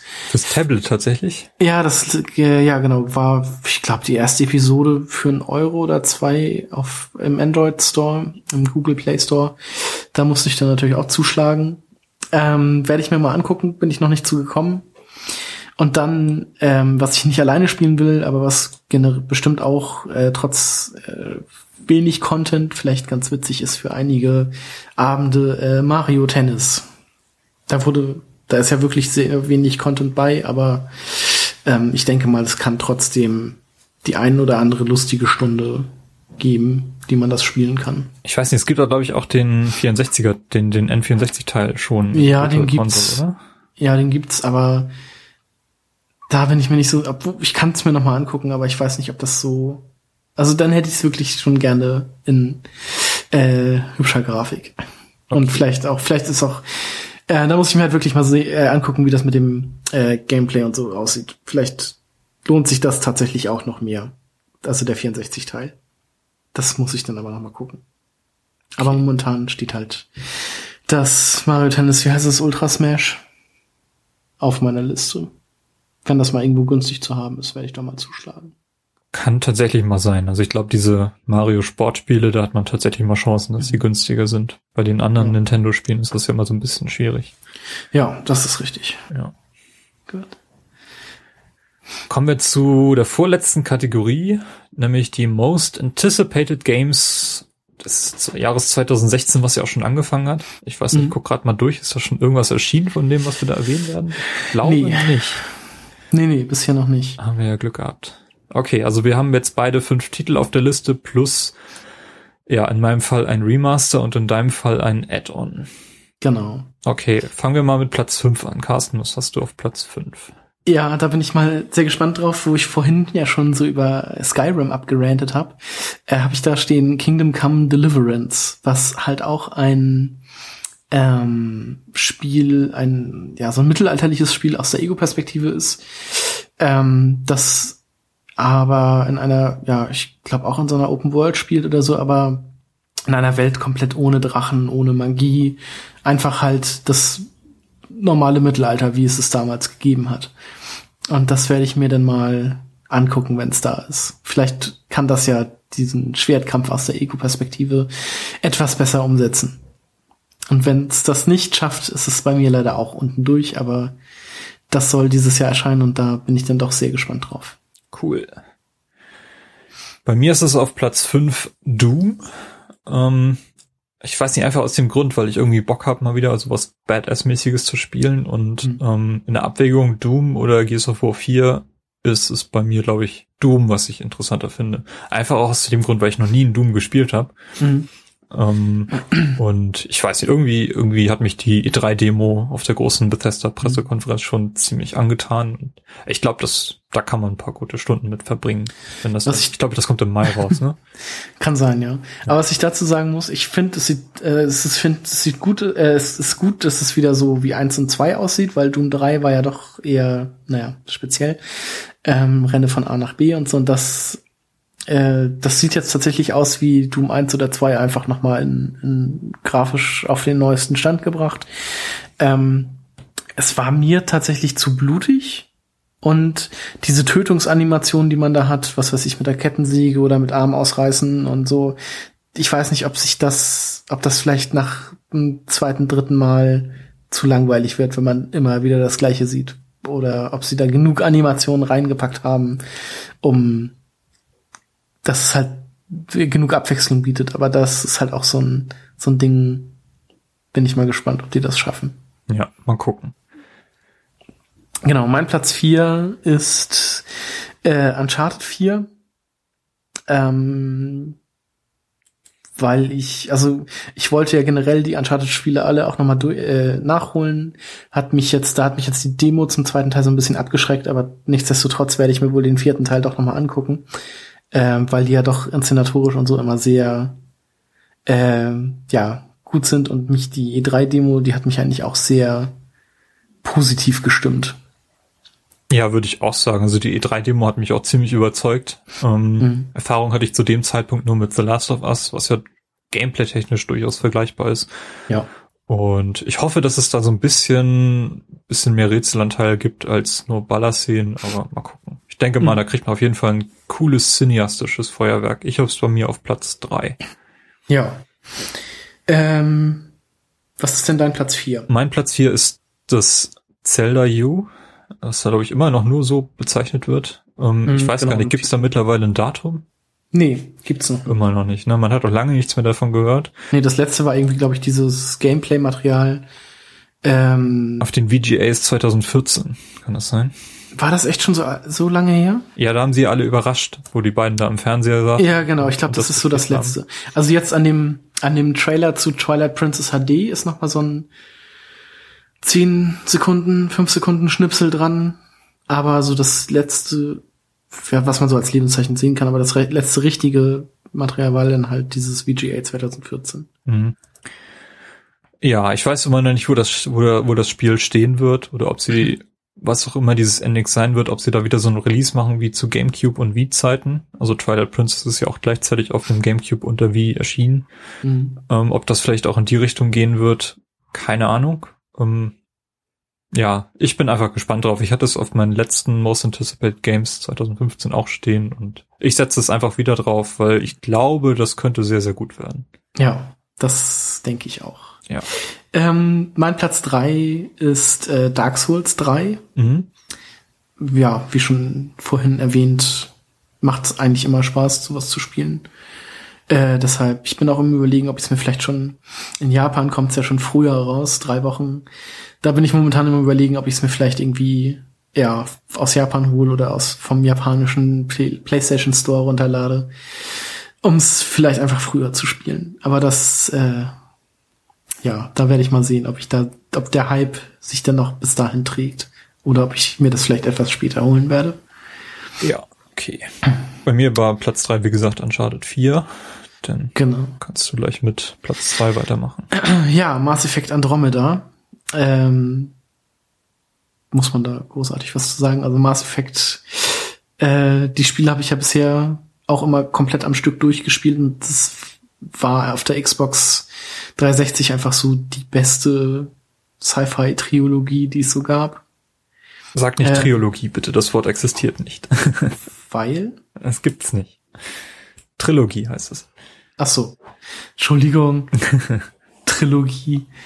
Äh, ja, war für mich also so das Beste, was die Xbox äh, während der Xbox-Zeit so hervorgebracht wurde. Die Bücher waren auch sehr cool und deshalb bin ich sehr gespannt, was jetzt ähm, ja weiter mit diesem Universum gemacht wird. Ja, ich bin auch sehr gespannt, aber ich bin auch gleichzeitig ein bisschen skeptisch. Also ich finde, ja, bevor ich mir da irgendwie eine Meinung bilde, müsste ich noch ein bisschen konkreteres Material sehen. Ich denke mal, zu E3 wird man da durchaus wesentlich, oder wird vielleicht das komplette Spiel auch dann mal auf den Tisch gelegt und gezeigt, Das das, bekommt ihr dann Es- auch. Es soll ja Ende des Jahres rauskommen. Ich glaube, es wird nicht Ende des Jahres erscheinen.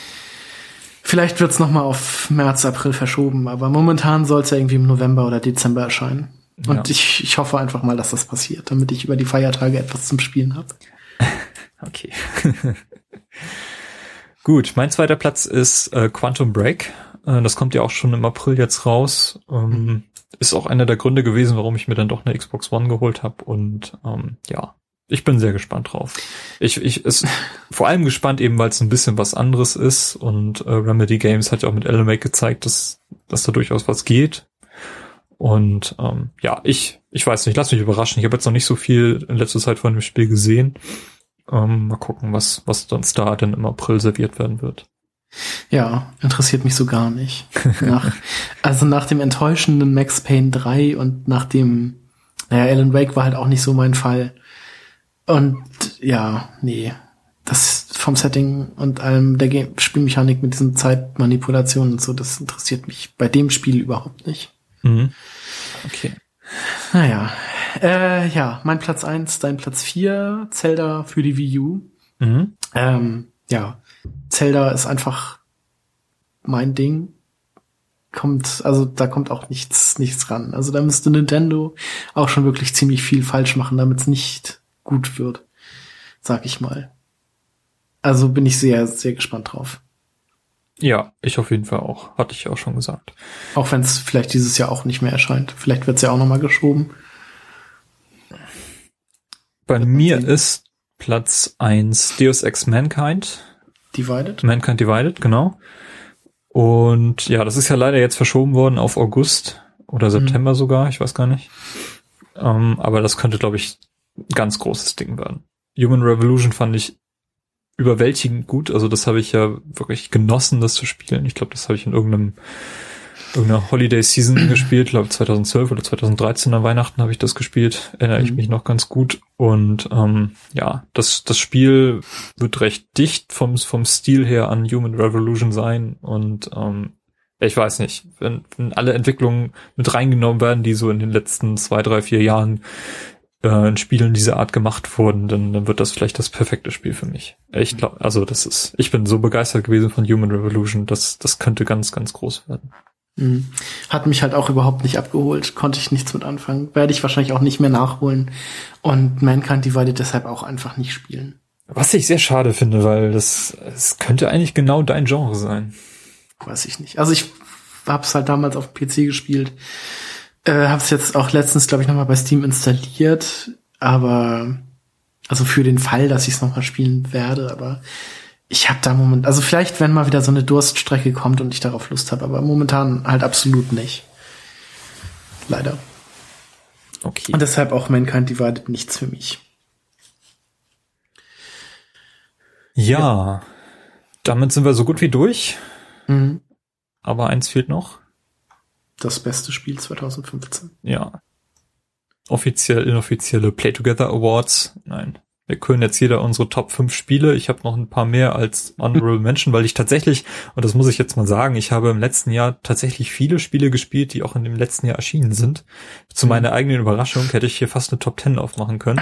Mhm. Damit, sonst habe ich immer Probleme gehabt, irgendwie überhaupt fünf Spiele zu finden aus dem Jahr, in dem ich sie gespielt habe. Aber jetzt ähm, ist mir es erstaunlich schwer zu fallen, die besten fünf rauszupicken.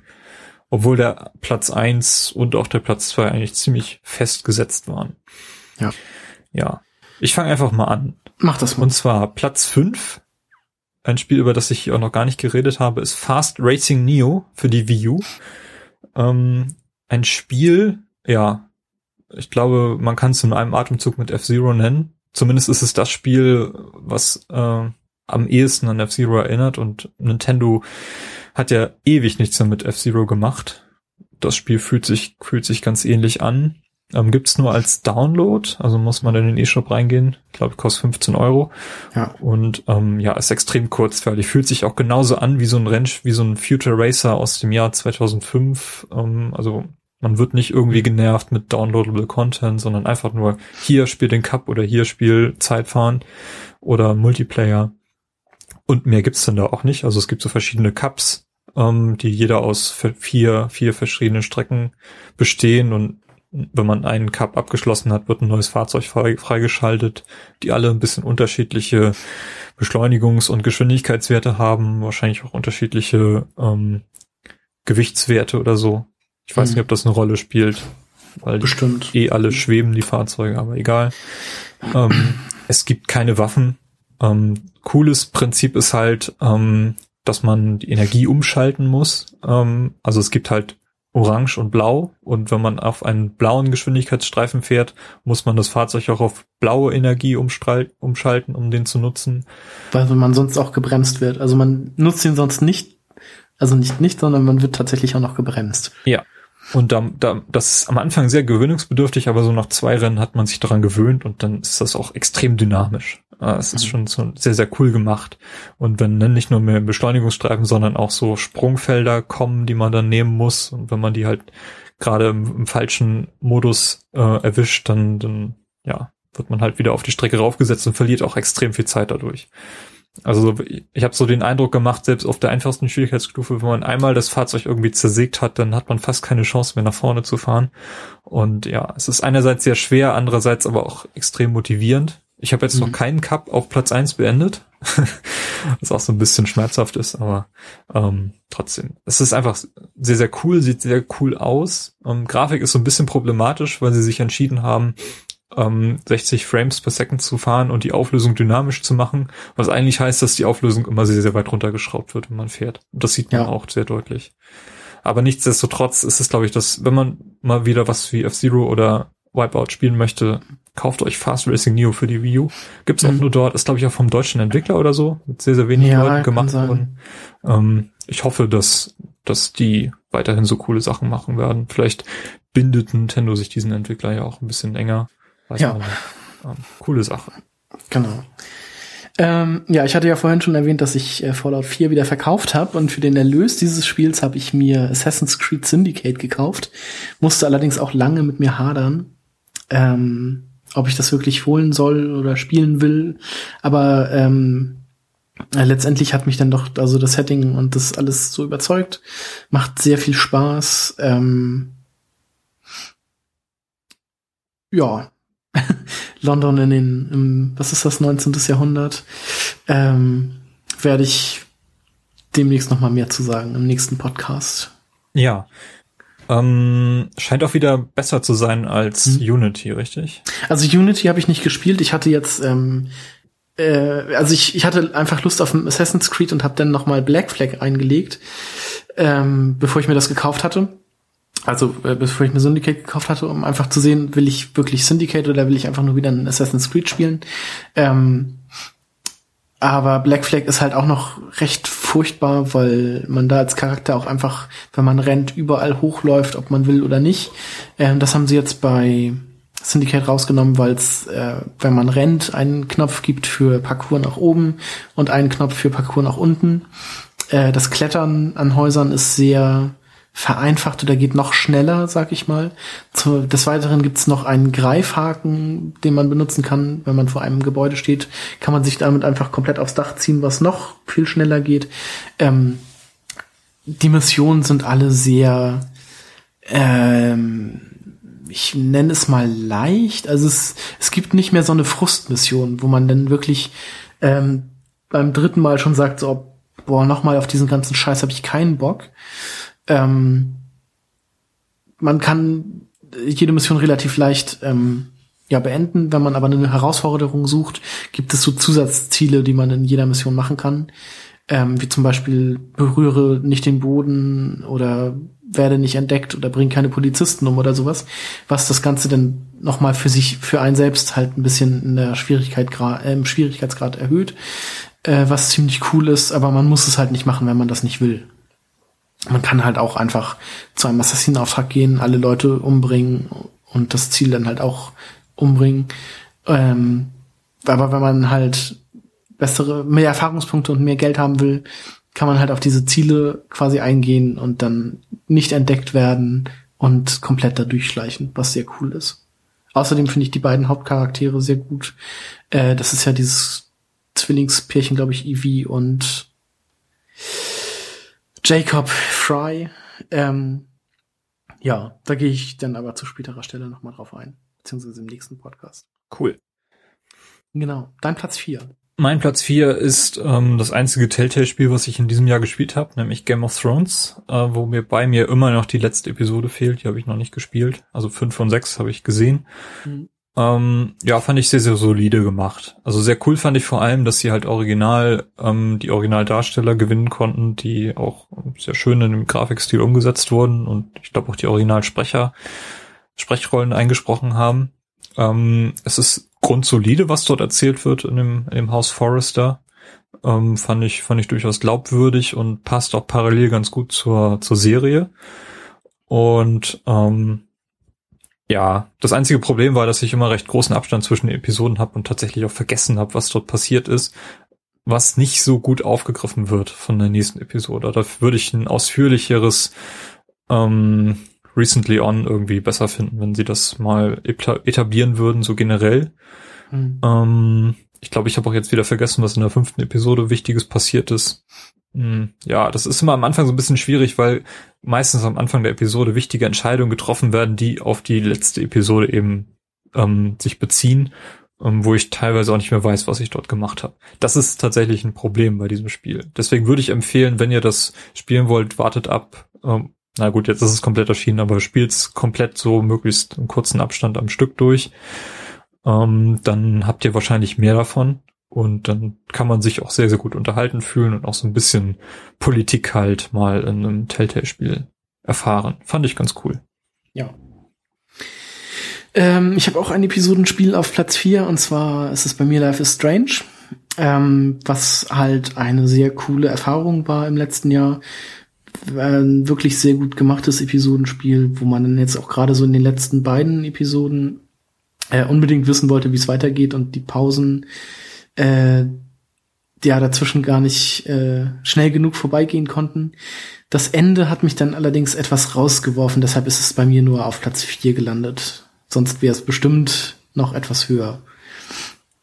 Was ich etwas schade fand. Aber da werden wir bestimmt auch noch mal spoilertechnisch in einem Game Talk drauf eingehen. Ja, genau. Ich habe mir jetzt auch die, die Special Edition gekauft, äh, diesmal für die Xbox One. Dann kann ich da nämlich noch mal alle Gamerscore sammeln. Ähm, also ich will es tatsächlich noch mal durchspielen. Das hm. passiert nicht häufig, dass ich ein Spiel zweimal durchspielen möchte. Also bei mir ist es ähm, höher angesiedelt in den Top 5. ja. Okay.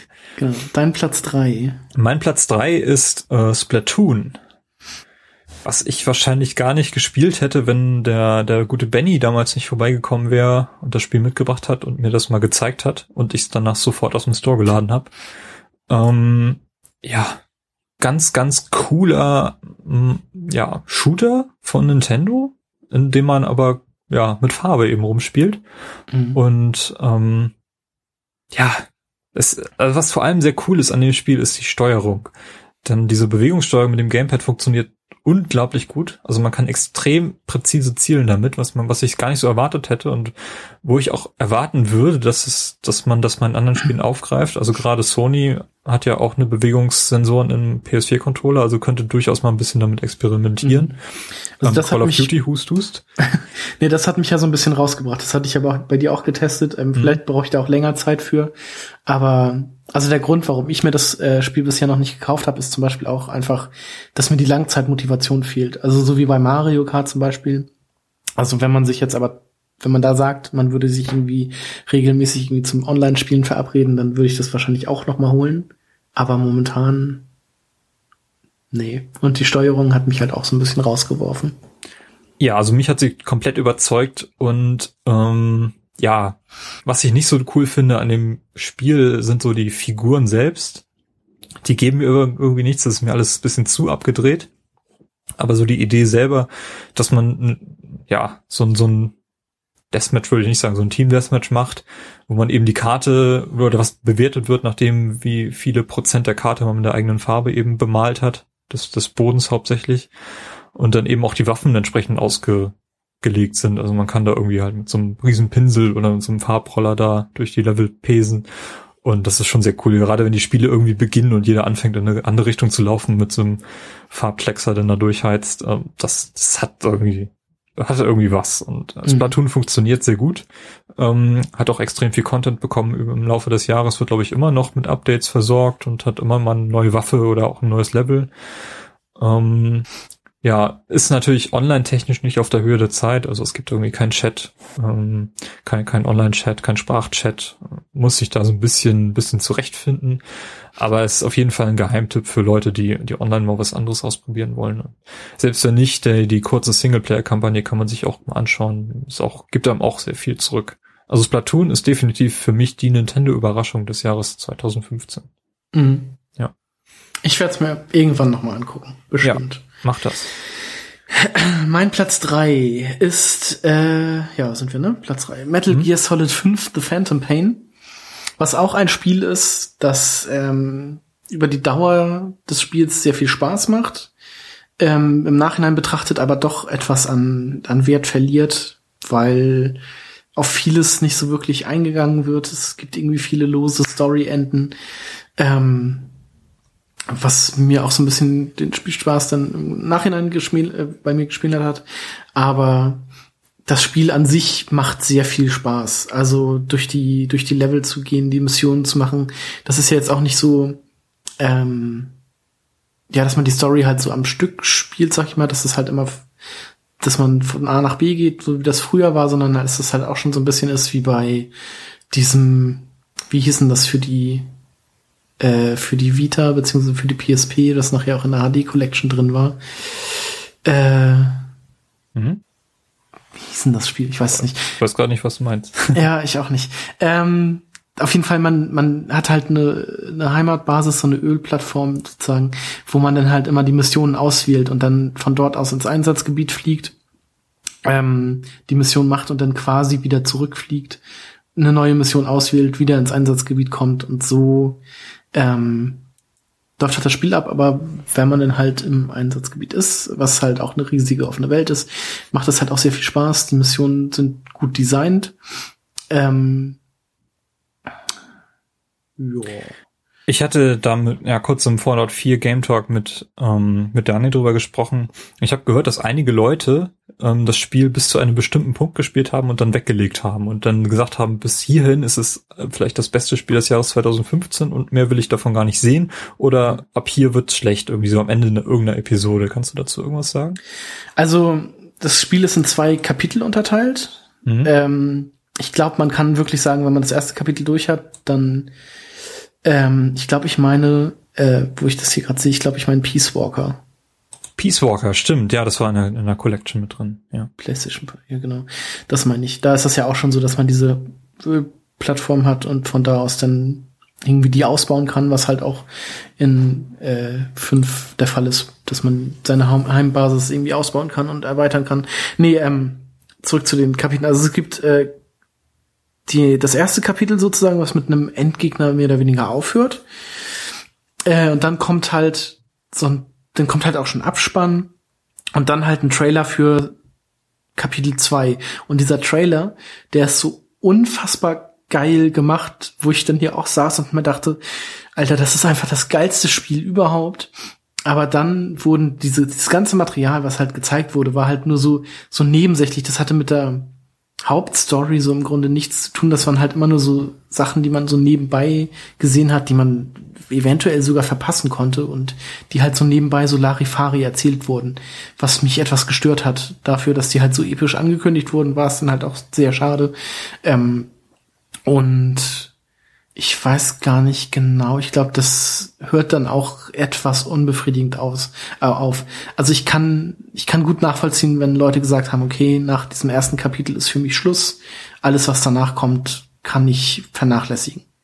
Okay. Tatsächlich. Aber trotzdem. Das war jetzt fast schon ein großer Spoiler, den du gemacht hast, aber ich glaube, ja, für mich wird das, erklärt das befriedigend, warum Leute diese, diese Meinung geäußert haben. Es tut mir leid, wenn ich da jetzt was gespoilert habe. Ähm, aber es, also es passiert halt storytechnisch schon noch was im Kapitel 2. Das mhm. heißt nicht, dass das denn nur noch so, dass da halt nichts mehr passiert, aber man kann halt auch gut nach dem ersten Kapitel schon beenden. Ja. Aber ja, die Leute, die es gespielt haben, werden da bestimmt zustimmen oder halt auch nicht. Aber ja, das ist meine Meinung dazu. Trotzdem ein sehr schönes Spiel, was man gespielt haben kann. Gut. Kommen wir zu Platz zwei und mhm. das ist bei mir Fallout 4. Ähm, ja, wenig überraschend, eins der Highlights dieses Jahres ist ja auch erst zur E3 angekündigt worden, obwohl ähm, ja man schon ahnen konnte, dass da vielleicht irgendwas kommt. Überraschend war dann tatsächlich, dass es dann so kurz danach, also wenige Monate danach, dann auch vollständig mhm. erschienen ist und ja mir auch viel gegeben hat. Also Fallout 4 ist einfach so ein Bethesda Fallout, was wenig experimentiert, also wenig neu erfindet, sondern einfach nur Fallout 3 quasi in einem neuen Setting, ähm, mit einem neuen Charakter, mit ja, einigermaßen auf Höhe der Zeit. Also man hat technisch sicherlich mhm. noch viel mehr draus machen können. Ja, Aber es hat mir halt, hübsch. Ja, es war okay. Also ähm, mhm. es hat mir sehr viel gegeben. Ich habe mich wunderbar unterhalten gefühlt. Fallout 4. Ich war auch so ein bisschen Fallout ausgehungert. Also Fallout 3 ist ja schon ziemlich lange schon her. Und wir haben Anfang des Jahres den, den Game Talk dazu gemacht und das hat wieder Lust auf Fallout gemacht. Und ich hatte auch überlegt, ob ich vielleicht nicht doch nochmal New Vegas anfange. Mhm. Also es gibt ja jetzt auch Gerüchte über eine HD-Auflage vom dritten Teil. Würdest du das denn auch nochmal spielen oder? Nee, würde ich nicht, würde ich nicht. Es ist einfach nur, man verbringt zu viel Zeit damit. Also ich mhm. könnte mir auf keinen Fall vorstellen, nochmal 80 Stunden in Fallout 3 zu stecken. So, so ein großer Fan bin ich dann auch nicht. Ich möchte dann lieber was Neues erleben und würde dann auch eher den Witcher einlegen als nochmal ein HD-Remake von Fallout 3. ganz, ganz ehrlich, das macht keinen Sinn für mich. Mhm. Ja. Außerdem, ich weiß auch nicht, was sie da groß machen würden. Ich höre auch jetzt zum ersten Mal davon, davon abgesehen. Mhm. Ähm, also es ist, es ist einfach nur ein Gerücht. Ja. Ja, kann ich mir, weiß ich nicht, weiß nicht, ob das Sinn machen würde. Es würde eher Sinn machen, Skyrim nochmal auf die aktuelle Plattform zu hieven und dann noch so ein paar Verbesserungen aus der PC-Version einzubauen. Mhm. Ja, naja. Nee, aber Fallout 4 hat mich auf keinen Fall enttäuscht. Ähm, und ja, Begeisterung davon könnt ihr in den beiden Game Talks, ich glaube, wir haben fast insgesamt fünf Stunden drüber gesprochen. Mhm. Ähm, das sagt schon ziemlich viel darüber aus. Carsten, ich warte immer noch für den Podcast zu deinem Platz eins, aber dazu kommst du gleich. Ja, erstmal kommt nämlich der Podcast zu meinem Platz zwei, der ist nämlich ja schon fertig. Ja, mach ähm, doch mal weiter, genau. genau. Tales from the Borderlands mhm. ist mein Platz zwei. Ähm, ja, meiner Meinung nach auch das beste Telltale-Spiel momentan. Ähm, als Borderlands-Fan macht äh, ja, kommt das auch an die Ego-Shooter, sag ich mal, sehr nah vom, also auch sehr viel Humor drin. Äh, sehr geile Inszenierung. Wie schon gesagt, die Intros sind halt immer richtig, richtig geil gemacht und äh, auch das Spiel an sich ist halt sehr gut. Ähm, ja, kommt demnächst auch noch mal in der Boxed-Version. in den Laden. Also sollte man sich auf jeden Fall nochmal angucken. Ähm, ja, coole Charaktere, geiler Soundtrack, geile Inszenierung. Mein Platz zwei. Coole Sache. Kann man sich im Game Talk dann demnächst auch nochmal äh, genauer anhören. Ja, der kommt definitiv, der ist nämlich schon fertig. Genau. Ja, mein Platz eins hast du schon genannt. Life is Strange. Ähm, ja, ist für mich unangefochten Platz eins. Das Spiel hat mir dieses Jahr so viel gegeben. Es hat mich so fasziniert. Ich habe vom Episode zu Episode war ich mehr gehypt. Also mhm. ich hatte das Glück, dass ich angefangen habe, das Spiel zu spielen, als die ersten beiden Episoden schon da waren. So konnte ich direkt halt zwei Episoden am Stück spielen und war dann wirklich gespannt darauf, wie es weitergeht. Und ja. gerade am Ende der vierten Episode, äh, ja, konnte ich es wirklich kaum noch erwarten und habe dann Episode 5 auch noch am selben Tag ähm, irgendwie zeitlich einbauen können. Ja, irgendwie so. hast du es nachts irgendwann oder spät abends gespielt. Ja, das, ich war einfach, es, es, es hat mir auch viel gegeben. Ich war noch mit dem Ende sehr zufrieden. Ja, ähm, leider nicht. Und ähm, ja, ich, also ich habe lange kein Spiel gehabt, was mir, was sich wirklich so frisch angefühlt hat. Mhm. Ne? Obwohl es halt auch nur so ein episodisches Spiel ist, du hast immer sehr, sehr eingeschränkten Raum, in dem du was ausprobieren kannst. Aber das, was du machen kannst, gerade durch dieses Zeitfeature, was ähm, erzählerisch gut eingebaut ist und eben auch gameplay-technisch extrem klug genutzt wird, weil du eben auch Entscheidungen rückgängig machen kannst und gucken kannst, was passiert, wenn ich jetzt die andere Seite ausprobiere. Mhm. Ähm, das, da müssen wir noch mal im Einzelnen drüber sprechen, weil ich tatsächlich unbedingt einen Podcast dazu machen möchte. Ja.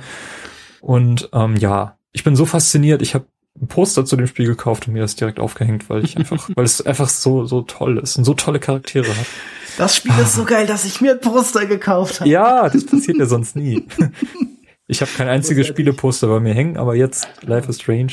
Ich weiß nicht, ich habe jetzt ein Zelda-Poster. Hast du das schon mal gesehen? ja, ne? Das Intro vom Wind Waker habe ich als Poster bei mir jetzt in der Stube hängen. Ähm, nee, also ich muss sagen, Life is Strange, ich äh, musste die eine oder andere Träne wegwischen und es gab auch Momente, wo ich dann halt minutenlang auf den Bildschirm gestarrt habe und mich nicht entscheiden konnte, was ich drücken soll. Äh, in mehreren Episoden war das der Fall. Ähm, ja, es ist schon ein cooles Spiel, aber das Ende hat bei mir dann doch leider einiges wieder kaputt gemacht, muss ich sagen. Aber ja, da werden wir dann ausführlich noch drüber sprechen. Ja. Genau.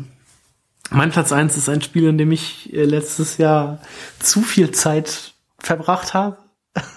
ich habe es zweimal durchgespielt. Ähm, ja, die Rede ist von Witcher 3.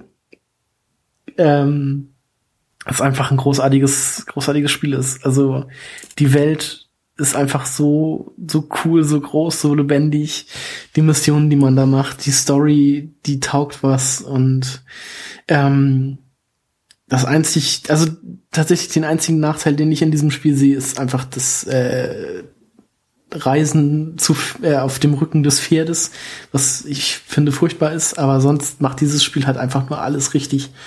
Ähm, ich fand persönlich, die Story hatte also keine Hänger oder sowas. Ähm, es gab Entscheidungen, die man getroffen hat, die sich dann auch noch auf den Spielverlauf äh, Verlauf aus, äh, auswirken. Ähm, ja, die Charaktere sind alle cool und glaubwürdig. Die Welt sehr glaubwürdig, auch wenn man oftmals äh, Leute trifft, die irgendwie alle die gleiche Tätowierung haben. irgendwie gibt's in dieser Welt nur einen Tätowierer und der hat auch nur fünf Motive das kann einen irgendwann so ein bisschen rausreißen, aber also das, das störte mich an einer Stelle etwas, aber das, da sieht man dann auch schnell wieder äh, drüber hinweg. Ähm, ja, das Spiel macht einfach Spaß und ich würde es wahrscheinlich nochmal durchspielen, wenn ich die Zeit dafür hätte. Cool. Bei das, dir habe ich immer den Eindruck, dass wenn, wenn dir ein Spiel Spaß macht, dann ist das schon.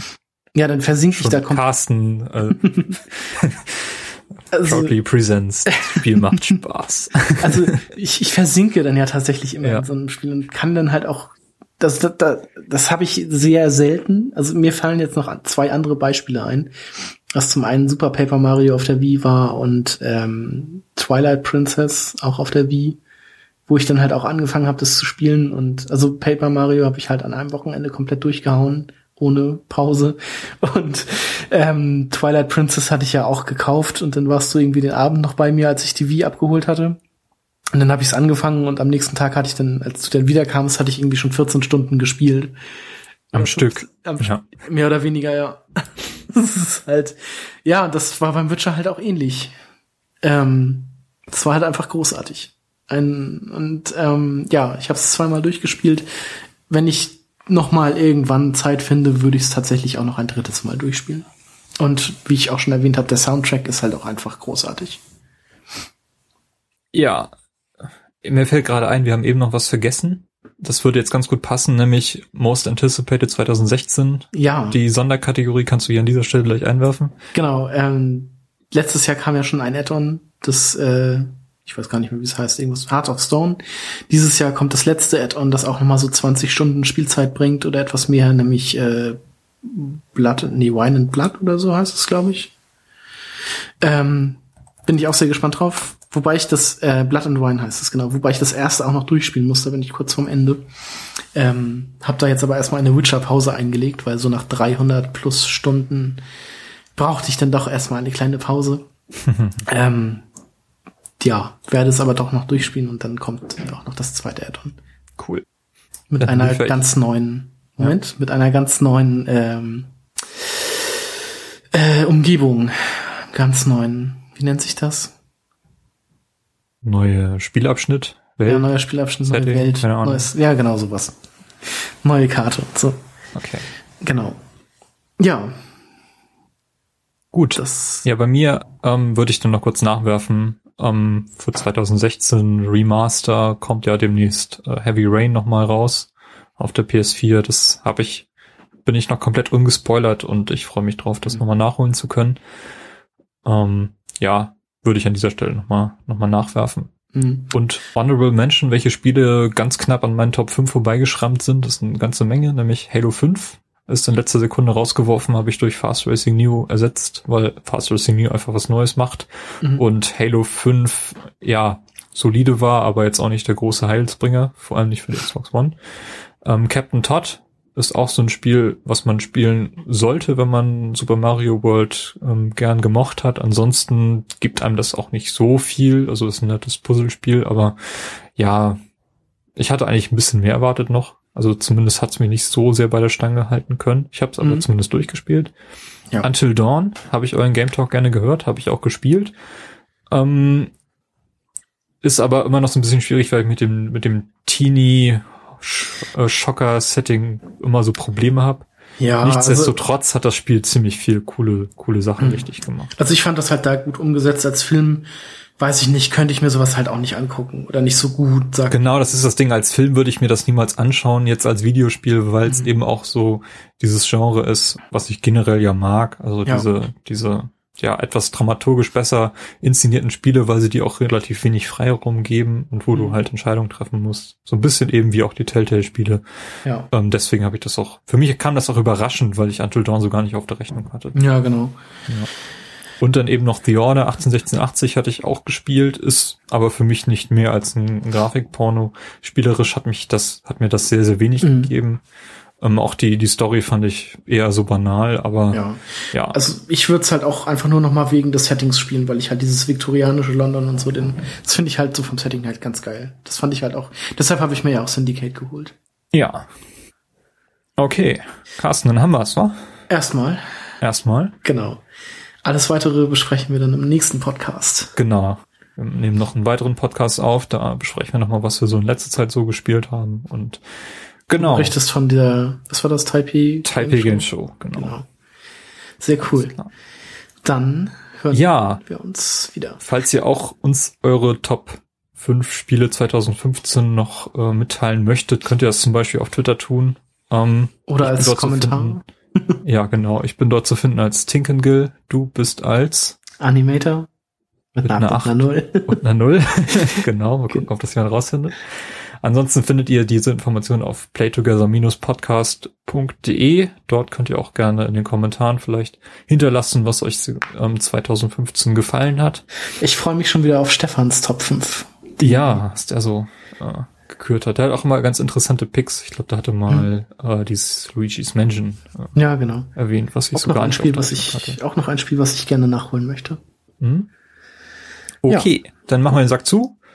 Vielen Ah. Dank fürs Zuhören und Carsten, Bis zum nächsten Mal.